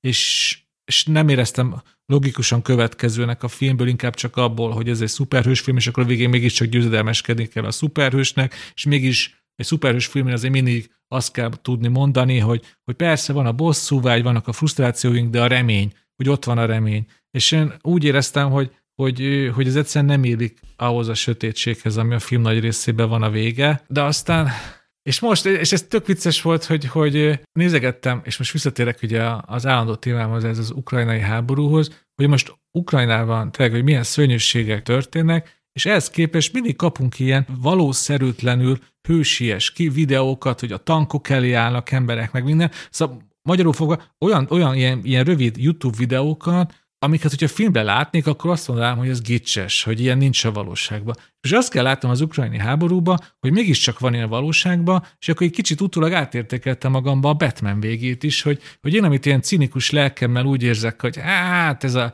ez a remény, meg hogy mindig kell a remény, hát hagyjunk már ezt, ezt, ezt az üzenetet. Aztán most azt kell látnom az ukrajni háborúba, hogy ez bizony kell, kell ez az üzenet, mert a valóság is ilyen. És most hagyd mondjam a hallgatóknak, hogy a, hogy a, hogy a, hogy a Sanyi meg a Zoli, a két cinikus most engem kinevet, hogy ilyen. Én nem azon nevetek, hanem olyan vagy, mint én szoktam lenni, ugye nekem egy időben mindenről mindenről Trump jutott eszembe, neked most mindenről az ukrajnai háború jut eszedbe, ami egyébként nyilván érthető, persze, de szerintem eh, én nagyon szerettem ennek a filmnek a végét, mert azért jó mondod, hogy remény meg eh, stb., de azért eh, elég elég rottyon van a város, amikor, amikor ott hagyjuk őket, és persze részt vesz a kármentésben Batman, meg ugye megjelenik egy új politikus, aki elvileg talán a változást hozza el, hogy szerintem ez, ez nagyon fontos, mert uh, ahogy én érzem magam így 2022-ben, az, az nem túl jó. És mondtátok, hogy ez a Batman depressziós, és tényleg az. Tehát egyszerűen muszáj, muszáj valamibe hinni, hogy valamiért tovább csinálod. Szóval nem tudom, nekem, nekem nagyon, nagyon tetszett. Szerintem nem volt túltolva egyáltalán, szóval tényleg valami. Ebbe hihetsz egyedül, hogy, hogy, hogy tényleg történnek még ilyen dolgok, meg meg esetleg össze lehet fogni, meg esetleg lehet valami jót csinálni, mert egyébként ez a, ez a város, ahogy itt megjelenik, azt szerintem nagyon pontosan leírja, legalábbis az én közérzetemet, szóval... De bocs, hogy most hogy látva azt az összefogást, meg azt a, azt a ősiességet, amit az ukránok tanúsítanak, és amúgy itt Magyarországon is, akik segítenek. Én is most már ezt mondom, én is most már ezt mondom, és befejeztem, próbálok kilépni az ukrajn háborúból. Hát, hogyha cinikus lennék, akkor azt mondanám, hogy neked nagyon tetszett az a film, de a vége nem annyira, és ez ilyen kognitív diszonanciát okozott. És nem, ezért, a valóságra reflektáltam És ezért meg filmet. kellett valahogy magyarázni, hogy hogy lehet, hogy neked ez a film nagyon tetszik, és a vége nem, és ezért összekötötted ezt a, ezt a két dolgot az ukrajnai háborúval, és akkor így már tudod vállalni a filmet, de ezt most nem mondtam, mert nem vagyok cinikus. Meg tudod, hogy igazam van. Ott mélyen belül tudod, hogy igazam van. És én oda kapcsolnék vissza, hogy mondtad, hogy ez egy elitellenes film, és én meg azt mondtam, hogy ez a Batman felemelkedés, nem, a Sötét Lovak felemelkedés, tehát a Nolan trilógia harmadik részéhez kapcsolható, abból a szempontból, hogy ott is azt látjuk, hogy van ez a Tom Hardy által alakított figura, a Bane, aki föltüzeli Gotham lakosságát, és megtámadják a tőzsdét, tehát gyakorlatilag egyfajta ilyen elitellenes forradalmat próbál kirobbantani, amit sokan úgy értelmeztek akkor, hogy, hogy Nolan itt tükröt tart az Occupy mozgalomnak, tehát annak a antikapitalista mozgalomnak, tehát hogy gyakorlatilag ez egy konzervatív film, mert hogy elítéli ezt a, ezt a mozgalmat, ami azt mondja, hogy, fizessenek a gazdagok, meg hogy pusztuljanak a gazdagok, Na most gyakorlatilag ugyanezt látjuk itt a, az új Batman filmben is, csak itt most a, a Rebus és az őt, az őt online, meg a valóságban is követő figurák, azok ilyen incel hadseregként tűnnek föl, és, és itt már inkább ilyen Trump-féle utalásként jelenik meg, ő, jelennek meg, tehát egyfajta ilyen populista figurák, akik megpróbálják elpusztítani a korrupt elitet, de hát ugye közben ezt, ezt a terrorizmus eszközével próbálják megtenni, amivel ugye nyilván nem lehet azonosulni. És ugye itt mi a megoldás a, a film végén, hogy jön egy új politikus, aki új ígéretekkel áll elő, egy, egy fekete nő egyébként, és az a filmnek a végkicsengése, hogy, hogy próbáljuk meg újra bízni az intézményekben és a politikusokban. Tehát gyakorlatilag állítsuk helyre a status quo-t. És ez, ez azért nem annyira elitellenes végkicsengés, tehát hogy onnan indul ki, hogy elitellenes végkicsengés, és utána mégiscsak az a az a megfejtés, hogy hagyjuk a fenébe ezt az önbíráskodást, ne próbáljuk meg megdönteni a fennálló rendszert, hanem inkább találjuk olyan politikusokat, meg olyan intézményeket, amikben tudunk hinni. Szerintem akkor más filmet láttunk, Sanyi, mert hogy az a filmnek a vége, hogy, hogy Batmanbe kell bízni. Kellenek a, az Hát meg a Bella Realban az új... Uh... Hát ő csak annyi, jó, ő csak annyit mond, hogy annyit mond, hogy újraépítjük a várost. Azt nem tudjuk, hogy mi történik vele. Ugye ez a Batmanben is, a Nolan fél Batmanben is megjelenik, hogy ugye úgy ér véget a sötét lovak, hogy most már ezért nem tudom, béke van, de hogy egy, egy hazugságra épült, és az intézményekben mégsem lehet bízni, továbbra sem. Szóval szerintem itt, itt azért ennél árnyaltabb a kép. Meg azért az önmagában a, a status quo alapvető átírása, hogy egy addig fehér férfiak által uralt városban egy fiatal fekete nő lesz a polgármester. Itt azért a hatalmi rendet Aki úgy nem érzem... lett korrupt, mert ugye fekete. Tehát de, de, de, mi, de, mi, de, de, de, Sanyi, te ismered annak a nőnek a, a hát jövőjét? Ez a probléma nekem a filmmel egyébként, hogy most, hát hogy, most ígéret, hogy most, de, hogy fölemel egy olyan karaktert, akiről nem tudunk meg semmit. Tehát nekem nem az a probléma vele, hogy itt, hogy itt van egy karakter, aki ilyen megváltóként tűnik föl, hanem hogy ezt a film, ezt a karaktert nem vezeti be rendesen. Tehát hogy gyakorlatilag semmit nem tudunk róla. Azt leszámít, hogy, van, hogy neki vannak hangzatos szlogenjei, meg hogy egy újonc a politikában. De, de, Ácsi, Ácsi, Sanyi, minden hirtelen felemelkedett új politikus ilyen, nincs előélete, mindent bele lehet ö, vetíteni, amit az ember szeretne. De nézd meg a Harviden karakterét a, a Sötét Lovakban. Mennyire jobban föl volt építve. Pontosan tudtuk, hogy ki az a figura, és ezért a bukása az sokkal megrázó volt. Itt meg van a háttérben egy nő, akinek van három-négy jelenete, és el kéne hívnunk, hogy ő az a, ő az a figura, aki kivezeti hát, a batman együtt a, a, a fényre de, de, de, de, a lakosokat. Sanyi, Sanyi, te most arról beszélsz, ami, ami egy, egy folytatásnak lenne a feladata. Egy, egy sokadrangú meleg szerep, meleg, egy, so, egy sokadlagos mellékszereplő. Kiderült még, hogy meleg.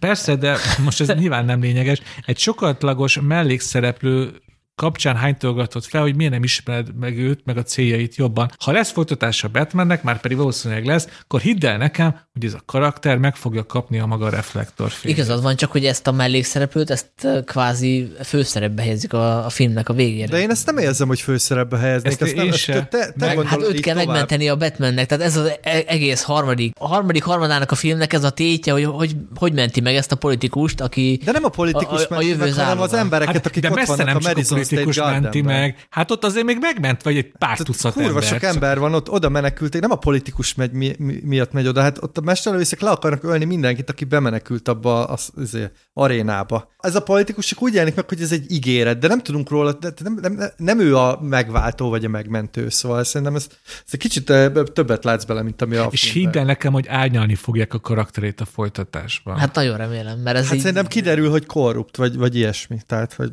hát az se feltétlenül lenne jó, mert az is egy ilyen sztereotíp dolog lenne. Vagy, vagy kiderülhet az is, hogy nem tudja megváltoztatni a, a rendszert. Tehát, hogy ugye a, ezekről a frissen felemelkedett, nagyon lelkes és tiszta kezet ígérő politikusokra általában az derül ki, hogy nem tudnak egyszerűen, a, a rendszernek van egy holtsúlya, így van. Ö, olyan mélyen be van ágyazva a különböző régi reflexek, hogy, hogy egy ember nem tud rajta változtatni. Például ez egy tök jó második rész lenne. Hát én a második részt, meg a harmadik részt azt nem tudom értékelni, mert nem készült el, én csak az elsőt tudom. Hát de most mondom, hogy tök jó lenne. Nem, nem, ti, nem, ti voltatok azok, akik azt mondtátok, hogy, hogy azért lehet ezt a karaktert igazolni, mert hogy majd a második részben ki fog derülni, meg a második részben árnyalódni fog. Nem, kiderülhet. De nekem nem fontos most. Tehát így feltételezitek, hogy majd árnyalódni fog, mert az első részben kurva nem árnyalt. De nem feltételezzük, csak mondom, hogy ez egy lehetőség, ez egy irány. De érted, te kérsz számon olyat ezen a karakter, ami nincs benne a filmbe. Én azt kérem számon, hogy miért állítja be ilyen messiásnak a film, miközben nem mutatja be rendesen, hogy ő mit képvisel. De én meg azt mondom, hogy nem állítja be messiásnak a film. Szerintem se állítja be messiásnak. Azt mutatja be, hogy, hogy az új politikusoknál milyen az, amikor hirtelen valaki felkerül, és akkor hirtelen ott lesz a táblákon, és akkor mindenki azt hiszi, hogy ő lesz a következő messiás. Ezt mutatja be, ezt az állapot. Nem az, hogy ő egy messiás, hanem hogy igen, az új politikusoktól mindig azt, hisz, azt várjuk, hogy messiások legyenek. De akkor ez, két, ez két nagyon különböző dolog. De akkor azzal se értettek egyet, hogy most itt van a világban egy, egyfajta ilyen populista mozgalom, amit a Trump képviselt, meg máshol más politikusok, olyanok, akik a rendszeren kívülről jöttek, és akik gyakorlatilag szétzilálják ezt a rendszert, mert hogy teljesen unortodox módon állnak hozzá, és ezzel szemben a film utal rá, hogy esetleg nem kéne teljesen kidobni az ablakon ezt az egész politikai rendszert, és, és esetleg lehetne bízni az intézményekben, meg a politikusokban. Eb, ebben valamennyi szinten egyetértek, mert az benne van a filmben, hogy, hogy egy, ahogy a végén, hogy, hogy egymás iránti bizalom, és itt a bizalmat szerintem a, a, a film a, a, a fennálló intézmények egy részére is érti, szerintem. De ez nagyon fontos, ez egy amerikai film. Tehát itt a, itt a fennálló rendszer, az bármennyi is korrupt, azért az a demokrácia. Pontosan. Ahol a nép dönt, és ez nagyon fontos. Egyébként ez, ez a Nolan filmekben is ugyanez van, hogy, hogy hiába jön Bén, és hiába robbangat fel mindent, a rendőrség, bár a föld alatt van, mégis visszajön, és mégis rendet tart, mégis akadnak olyan katonák, mégis... Szóval érted, ott is az van, hogy az intézményrendszer az a halálos sebet kap, még akkor is Igen. jobb, mint a káosz. És szerintem ez a film is ugyanezt mondja. De hogyha jól értem, Zoli, akkor a Sanyi most azt kritizálja, hogy miért nem anarchista ez a film, és miért nem veti el az intézményi rendszer minden fokát. Jól értem? Te egy analista Batman, Batman vársz? Vagy, vagy, vagy? Hát az előbb még te is kritizáltad a, a filmnek a végét, csak aztán megmagyaráztad az ukrajnai helyzettel, hogy mégse olyan rossz a film. Persze, és szerintem, szerintem az én az indi indoklásomban nem lehet belekötni. Szerintem egy, egy teljesen logikus indoklás. A tiéd nem? Ha! Igazából annyira nem vagyok meglepve, vagy sokkolva, hogy egy, egy Batman film az nem a, azt mondja, hogy tök jó dolog az anarchia, és akkor ezen túl ez lesz az irányvonal, hanem fölépíti a második részt és nyilvánvalóan az, tehát hogy hátrány ennek a filmnek, hogy én most összehetem a, a Nolan trilógiával, ahol, ahol három részen keresztül bontott, bomlott ki a Nolannek a, a világképe, amit elképzelt ennek a Batmannek az útjáról. Itt meg egy rész alapján próbálom ezt, ezt levezetni, de én azt gondolom, hogy, hogy egy picit lehet, hogy túlszaladtak, tehát hogy, hogy, hogy, hogy túl, túl messzire próbálták eljutatni ezt a karaktert, ez a karakter eljutatott volna oda, ahova eljutott a, a, az első rész végén, a harmadik rész végén is. Igazad van, Sanyi, ezzel nem akarok mutatkozni, csak a kontextust, hogy ennek a filmnek úgy ment neki Matt Reeves, hogy nem tudhatta, hogy ő tud-e trilógiát csinálni, vagy csak egy Batman filmje lesz. Ezért ő egy olyan batman akart megalkotni, ami tényleg eljut valahova, egy, egy, egy, egy mindenki által befogadható végpontra, és e, ezt megadta ez a Batman film, amellett is, hogy ha már ugye spoilerezünk, ugye belevegtette, hogy akár még Joker is jöhet a képbe, de a lényeg az, hogy ő tényleg eljutott egy olyan végpontra, amihez nem kell trilógia. Hogyha ő most megáll, akkor elmondhatja, hogy csinált egy önmagában teljesen megálló batman. És ő úgy, hogy, ő, hogy ő, ő nem tudhatta, hogy lesz még másra lehetősége, szerintem ez egy teljesen vállalható rendezői hozzáállás. Hogy ő egy Batman csinál most, és akkor az egy nagy Batman lesz. Hát csak akár, hogy 180 perces lett a nagy Batman. Hát jó, a, a, ebben, ezzel megint nem tudok vitatkozni, ez egy ugyanolyan jó film lett volna, sőt, talán még egy picivel jobb is, hogyha ez egy két és fél órás film, és nem három órás. Ezzel, ezzel a részével nem tudok vitatkozni, mert tényleg az, hogyha a, abba a rohadt denevé ketrecbe nem ilyen sokáig nyúl be. ez neked nagyon bekattant. Nem, veszett, nem veszített És a denevér ketrecet nem tudod összehozni a ukrajnai, mert akkor ezt is meg tudod így magyarázni, hogy, hogy az, az orosz medve keze nyúl be a... Zoli, szerintem vannak dolgok, amivel nem viccelünk, és az ukrajnai helyzet ilyen. Ja, ez még ilyen túl korai volt. Maradjunk annyiba, hogy 2030, nem tudom, kettőben, amikor kijön a harmadik rész, és lezárul ez a trilógia, akkor majd visszatérünk a politikai vonatkozásokra. Már hogyha egyáltalán még lesz civilizáció itt körülöttünk. Hát én kíváncsi vagyok rá, mert most uh, nyilván a negatívumokat emeltem ki, de alapvetően azért nekem is tetszett ez a film, a hibáival együtt, csak én azt gondolom, hogy hogy jelen pillanatban a Matt Reeves az a Nolannek a cipőfűzőjét se tudja bekötni. Ja. Jó, hát ugye te a te, Sanyi, te, Sanyi, egy, egy kérdésem van. Te láttad a, a majmok bolygója forradalmat? Igen. A utóbbi idők te egyik legjobb látványfilmje, azt is ilyen Matt Reeves rendezte, most direkt, direkt provokatívan fogalmazok, egy ilyen idióta majmos hülyéskedésből tudott csinálni egy teljesen komolyan vehető posztapokaliptikus jóslatot és Shakespeare-i királydrámát. Mindezt úgy, hogy mondom, majmokkal. Jó, azért a, az eredeti majmok bolygója Mondtam, hogy direkt provokatívan akartam fogalmazni, csak és azért mondtam így, mert azért lássa a Sanya, amikor ő ilyeneket mond, és direkt azért mondja engem fejdegesítsen, hogy a cipőfűzét nem tudja bekötni Nolannek, akkor Ácsi, én csak annyit mondanék, hogy a teneten vadulásítoztam, ezt mostani batman meg tök jól bírtam a három órája Hát de ne a tenete hasonlít össze, hanem a sötét lovaggal. Ha, bocsánat, bocsánat, hogy utoljára a tenetet láttam Nolentől. Nem, a Batman kezdődik kell, kell összehasonlítani, de csak a hallgatók kedvéért, és Dénes csak kedvedért, Sanyi négy csillagot adott a batman a Letterboxdon, szóval most úgy adja elő, mint hogyha nem tudom, de azért a négy csillag. Hát igen, mert értékelem, hogy valaki szembe mer menni a trendekkel, és ez, hogy tényleg ilyen kurva lassú ez a film néha, az, az masszívan azt jelenti, hogy, hogy, hogy szembe ment a, a blockbuster trendekkel, tehát hogy mert másmilyen lenni. Tehát, hogy, hogy én értékelem a, a bátorságát ennek a filmnek, de attól függetlenül azért látszik, hogy ebben azért vannak hibák, és újra nézve a, a Batman kezdődiket, abban én sokkal kevesebb hibát látok. Tehát én el tudom képzelni, hogy 20 év múlva megnézem ezt a filmet, akkor, akkor már nem fog magával ragadni annyira, amennyire most magával ragad, mert hogy most, most ugye rezonál ez a fajta buval baszott hangulat a, a mostani általános közérzetünkre. Sanyi, lehet, hogy nem veszed észre, de te egy elfogult nolanista vagy. Nem, nem akartam itt sorba a Batmaneket, mert tök igazságtalan, de ez a Batman jobb, mint a Batman kezdődik. Hiába nyomod ezt a Nolan rajongásodat. Például, csak mond, mondod, hogy miben jobb Nolan, Matt Reeves például tud valódi érzelmeket adni a karaktereinek, Nolannél ezért ez mindig hibázott, ebben, ebben például jobb ez a Batman is, és hagyd mondjam el, hogy, a, hogy ha most megint provokatívan akarok fogalmazni, Matt Reeves egy idióta majomnak több érzelmet tud adni, mint Nolan az ő hőseinek. Azért ez valamit jelent. Hát ez egy közhely szerintem, hogy a Nolan nem tud érzelmeket adni, és van... Hát, bocs, te hoztad ki belőlem itt a... a... Hát de att, attól, attól, még, attól még igaz. Most de például a, a sötét nagy része nem. igaz. Tehát ott az elég uh, megrázó dolgok történnek, és de szerintem a, ne a sötét lovaggal hasonlítsd össze, hanem a Batman kezdődik. A sötét lovag egy második rész. Tehát azért, ha csinál egy második részt Reeves, akkor annak azt a sötét a, Az én kis kedvenc Matt Reeves filmem az hanyadik volt az új Majmok bolygója trilógiában a második. Ugye a Majmok bolygója forradalom, ugye ez a középső rész volt, ugye a lázadást követte, ez alap, ugye nekem az a kedvenc Matt Reeves filmem, ez alapján én nagyon-nagyon várom a következő Batman filmét, ugye a másodikat, mert ez alapján az lesz az ő mesterműve. Igazából nekem lett volna még egy ö, olyan téma, amit behozzak, csak most már így kifutottunk az időből, úgyhogy csak így zárójelben megjegyzem, hogy hogyha valaki kreál egy ilyen ö, világot, mint itt a Reeves kreált, ahol, ahol tényleg abszolút a, a realizmusban gyökerezik minden, tehát hogy itt tényleg nincsenek ilyen szuperhős elemek, hát a, a Pingvin is egy gangster, és nem olyan, mint a Danny DeVito féle grotex figura,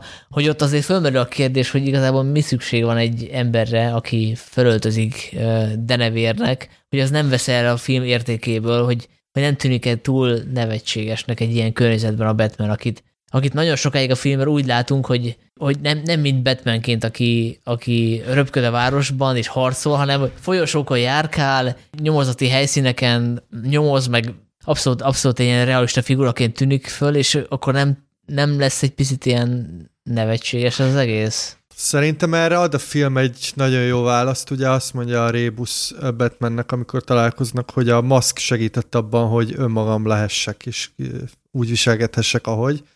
Szerintem a film ezt szépen felépíti azzal, hogy ugye so, soká, tehát úgy, úgy indul a film, hogy nem látjuk batman hanem csak ezt a sötét sarkokat, és hogy egyszer így megjelenik, és szerintem ez egy, ez nem, pont, hogy nem nevetséges, hanem ezzel csak arra utal, hogy, hogy neki szüksége van erre a jelmezre. Nem, a, nem azért van szüksége rá, hogy megijessze a, a, az ellenfeleit, azért van rá szüksége, hogy egyáltalán kimenjen az éjszakába és így cselekedjen. Most, hogy ez mennyire patológiás, vagy mennyire nem, az pont a Batmannek egy ilyen nagyon izgalmas, mármint magának a karakternek, egy ilyen nagyon izgalmas kérdése, hogy most, hogy tényleg, hogyha belegondolsz, hogy te felöltöznél így éjszaka, és elindulna így a városba, szóval azért ez egy ilyen necces dolog. És nekem is van válaszom, mégpedig az, hogy ez a kérdés jogos kérdés, a Nolan trilógiánál, mert, mert az sokkal realisztikusabb. Ha már azt nézzük, hogy, hogy melyik az a Batman film, ami valamilyen próbál realisztikus lenni, akkor azok sokkal inkább a Nolan filmek. Én sokkal inkább érez, érezzem, érzem ott, hogy de hát ebbe a világba, ahol tényleg a város úgy néz ki majdnem, mint Chicago,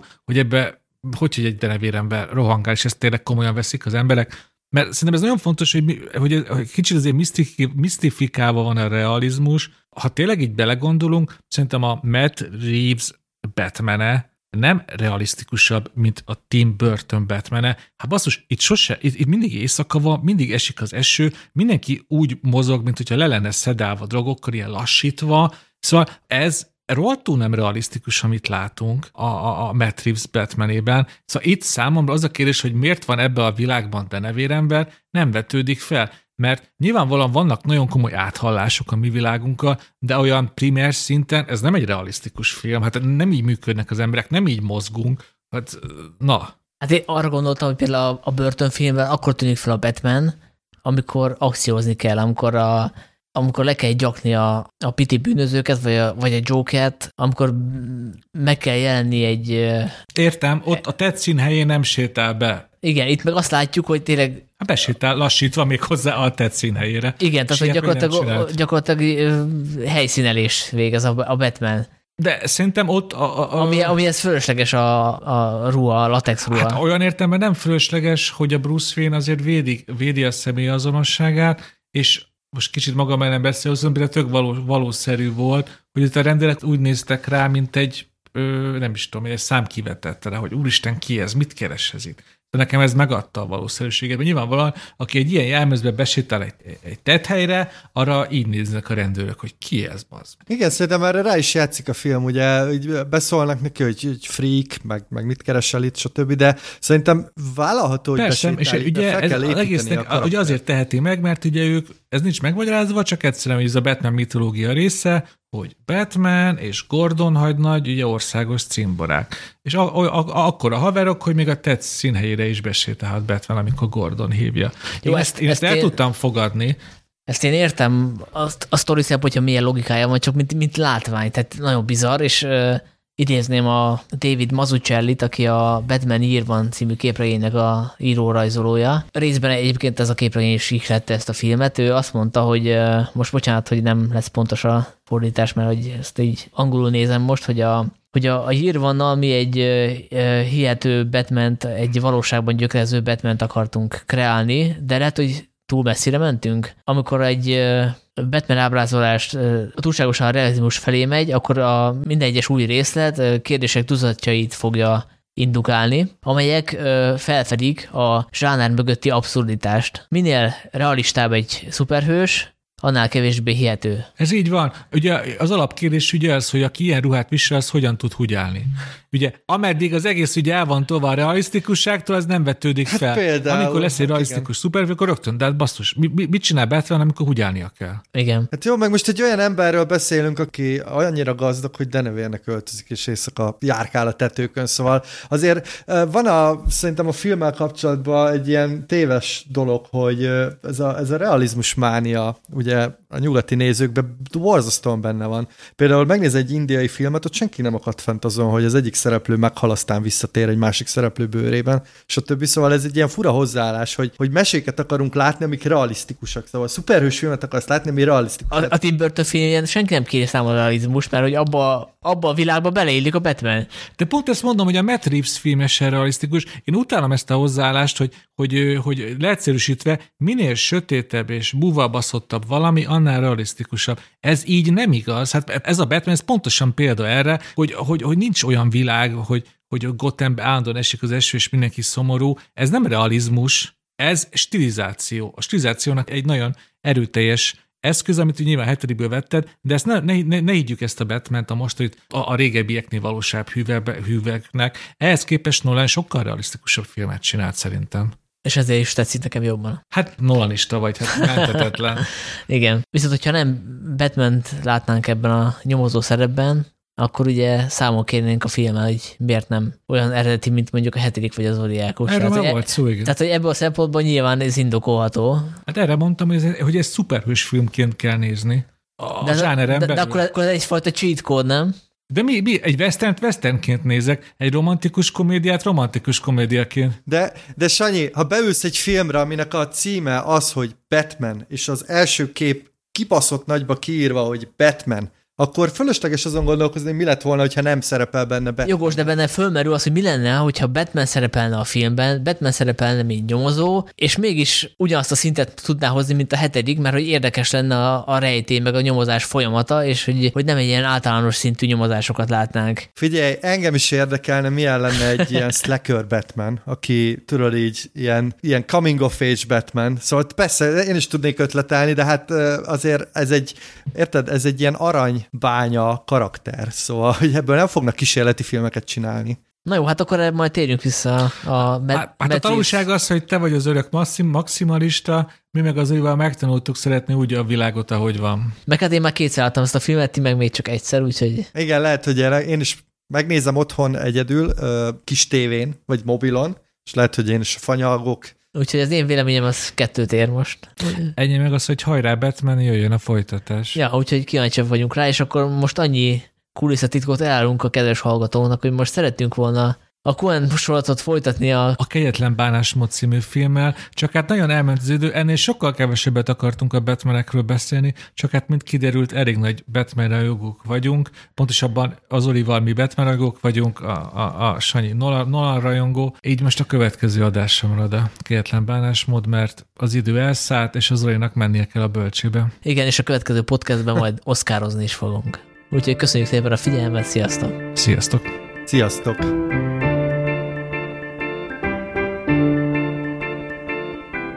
Filmvilág podcastjét hallottátok. Ha még nem tettétek meg, kövessetek bennünket a Spotify-on, az iTunes-on, vagy bármelyik nagyobb podcast szolgáltatónál. Ha kérdésetek van, vagy témát ajánlanátok, küldhettek üzenetet a Filmvilág blogon, a Filmvilág folyarat Facebook oldalán, vagy a Filmvilág Podcast kukat gmail.com címre. Az encore.com per filmvilág oldalon keresztül küldhettek hangüzenetet, ami akár az adásba is bekerülhet. A Filmvilág havonta megjelenő folyaratát és ezzel közvetve a podcastet a patreon.com per filmvilág címen tudjátok támogatni. Köszönjük a figyelmet, találkozunk két hét múlva.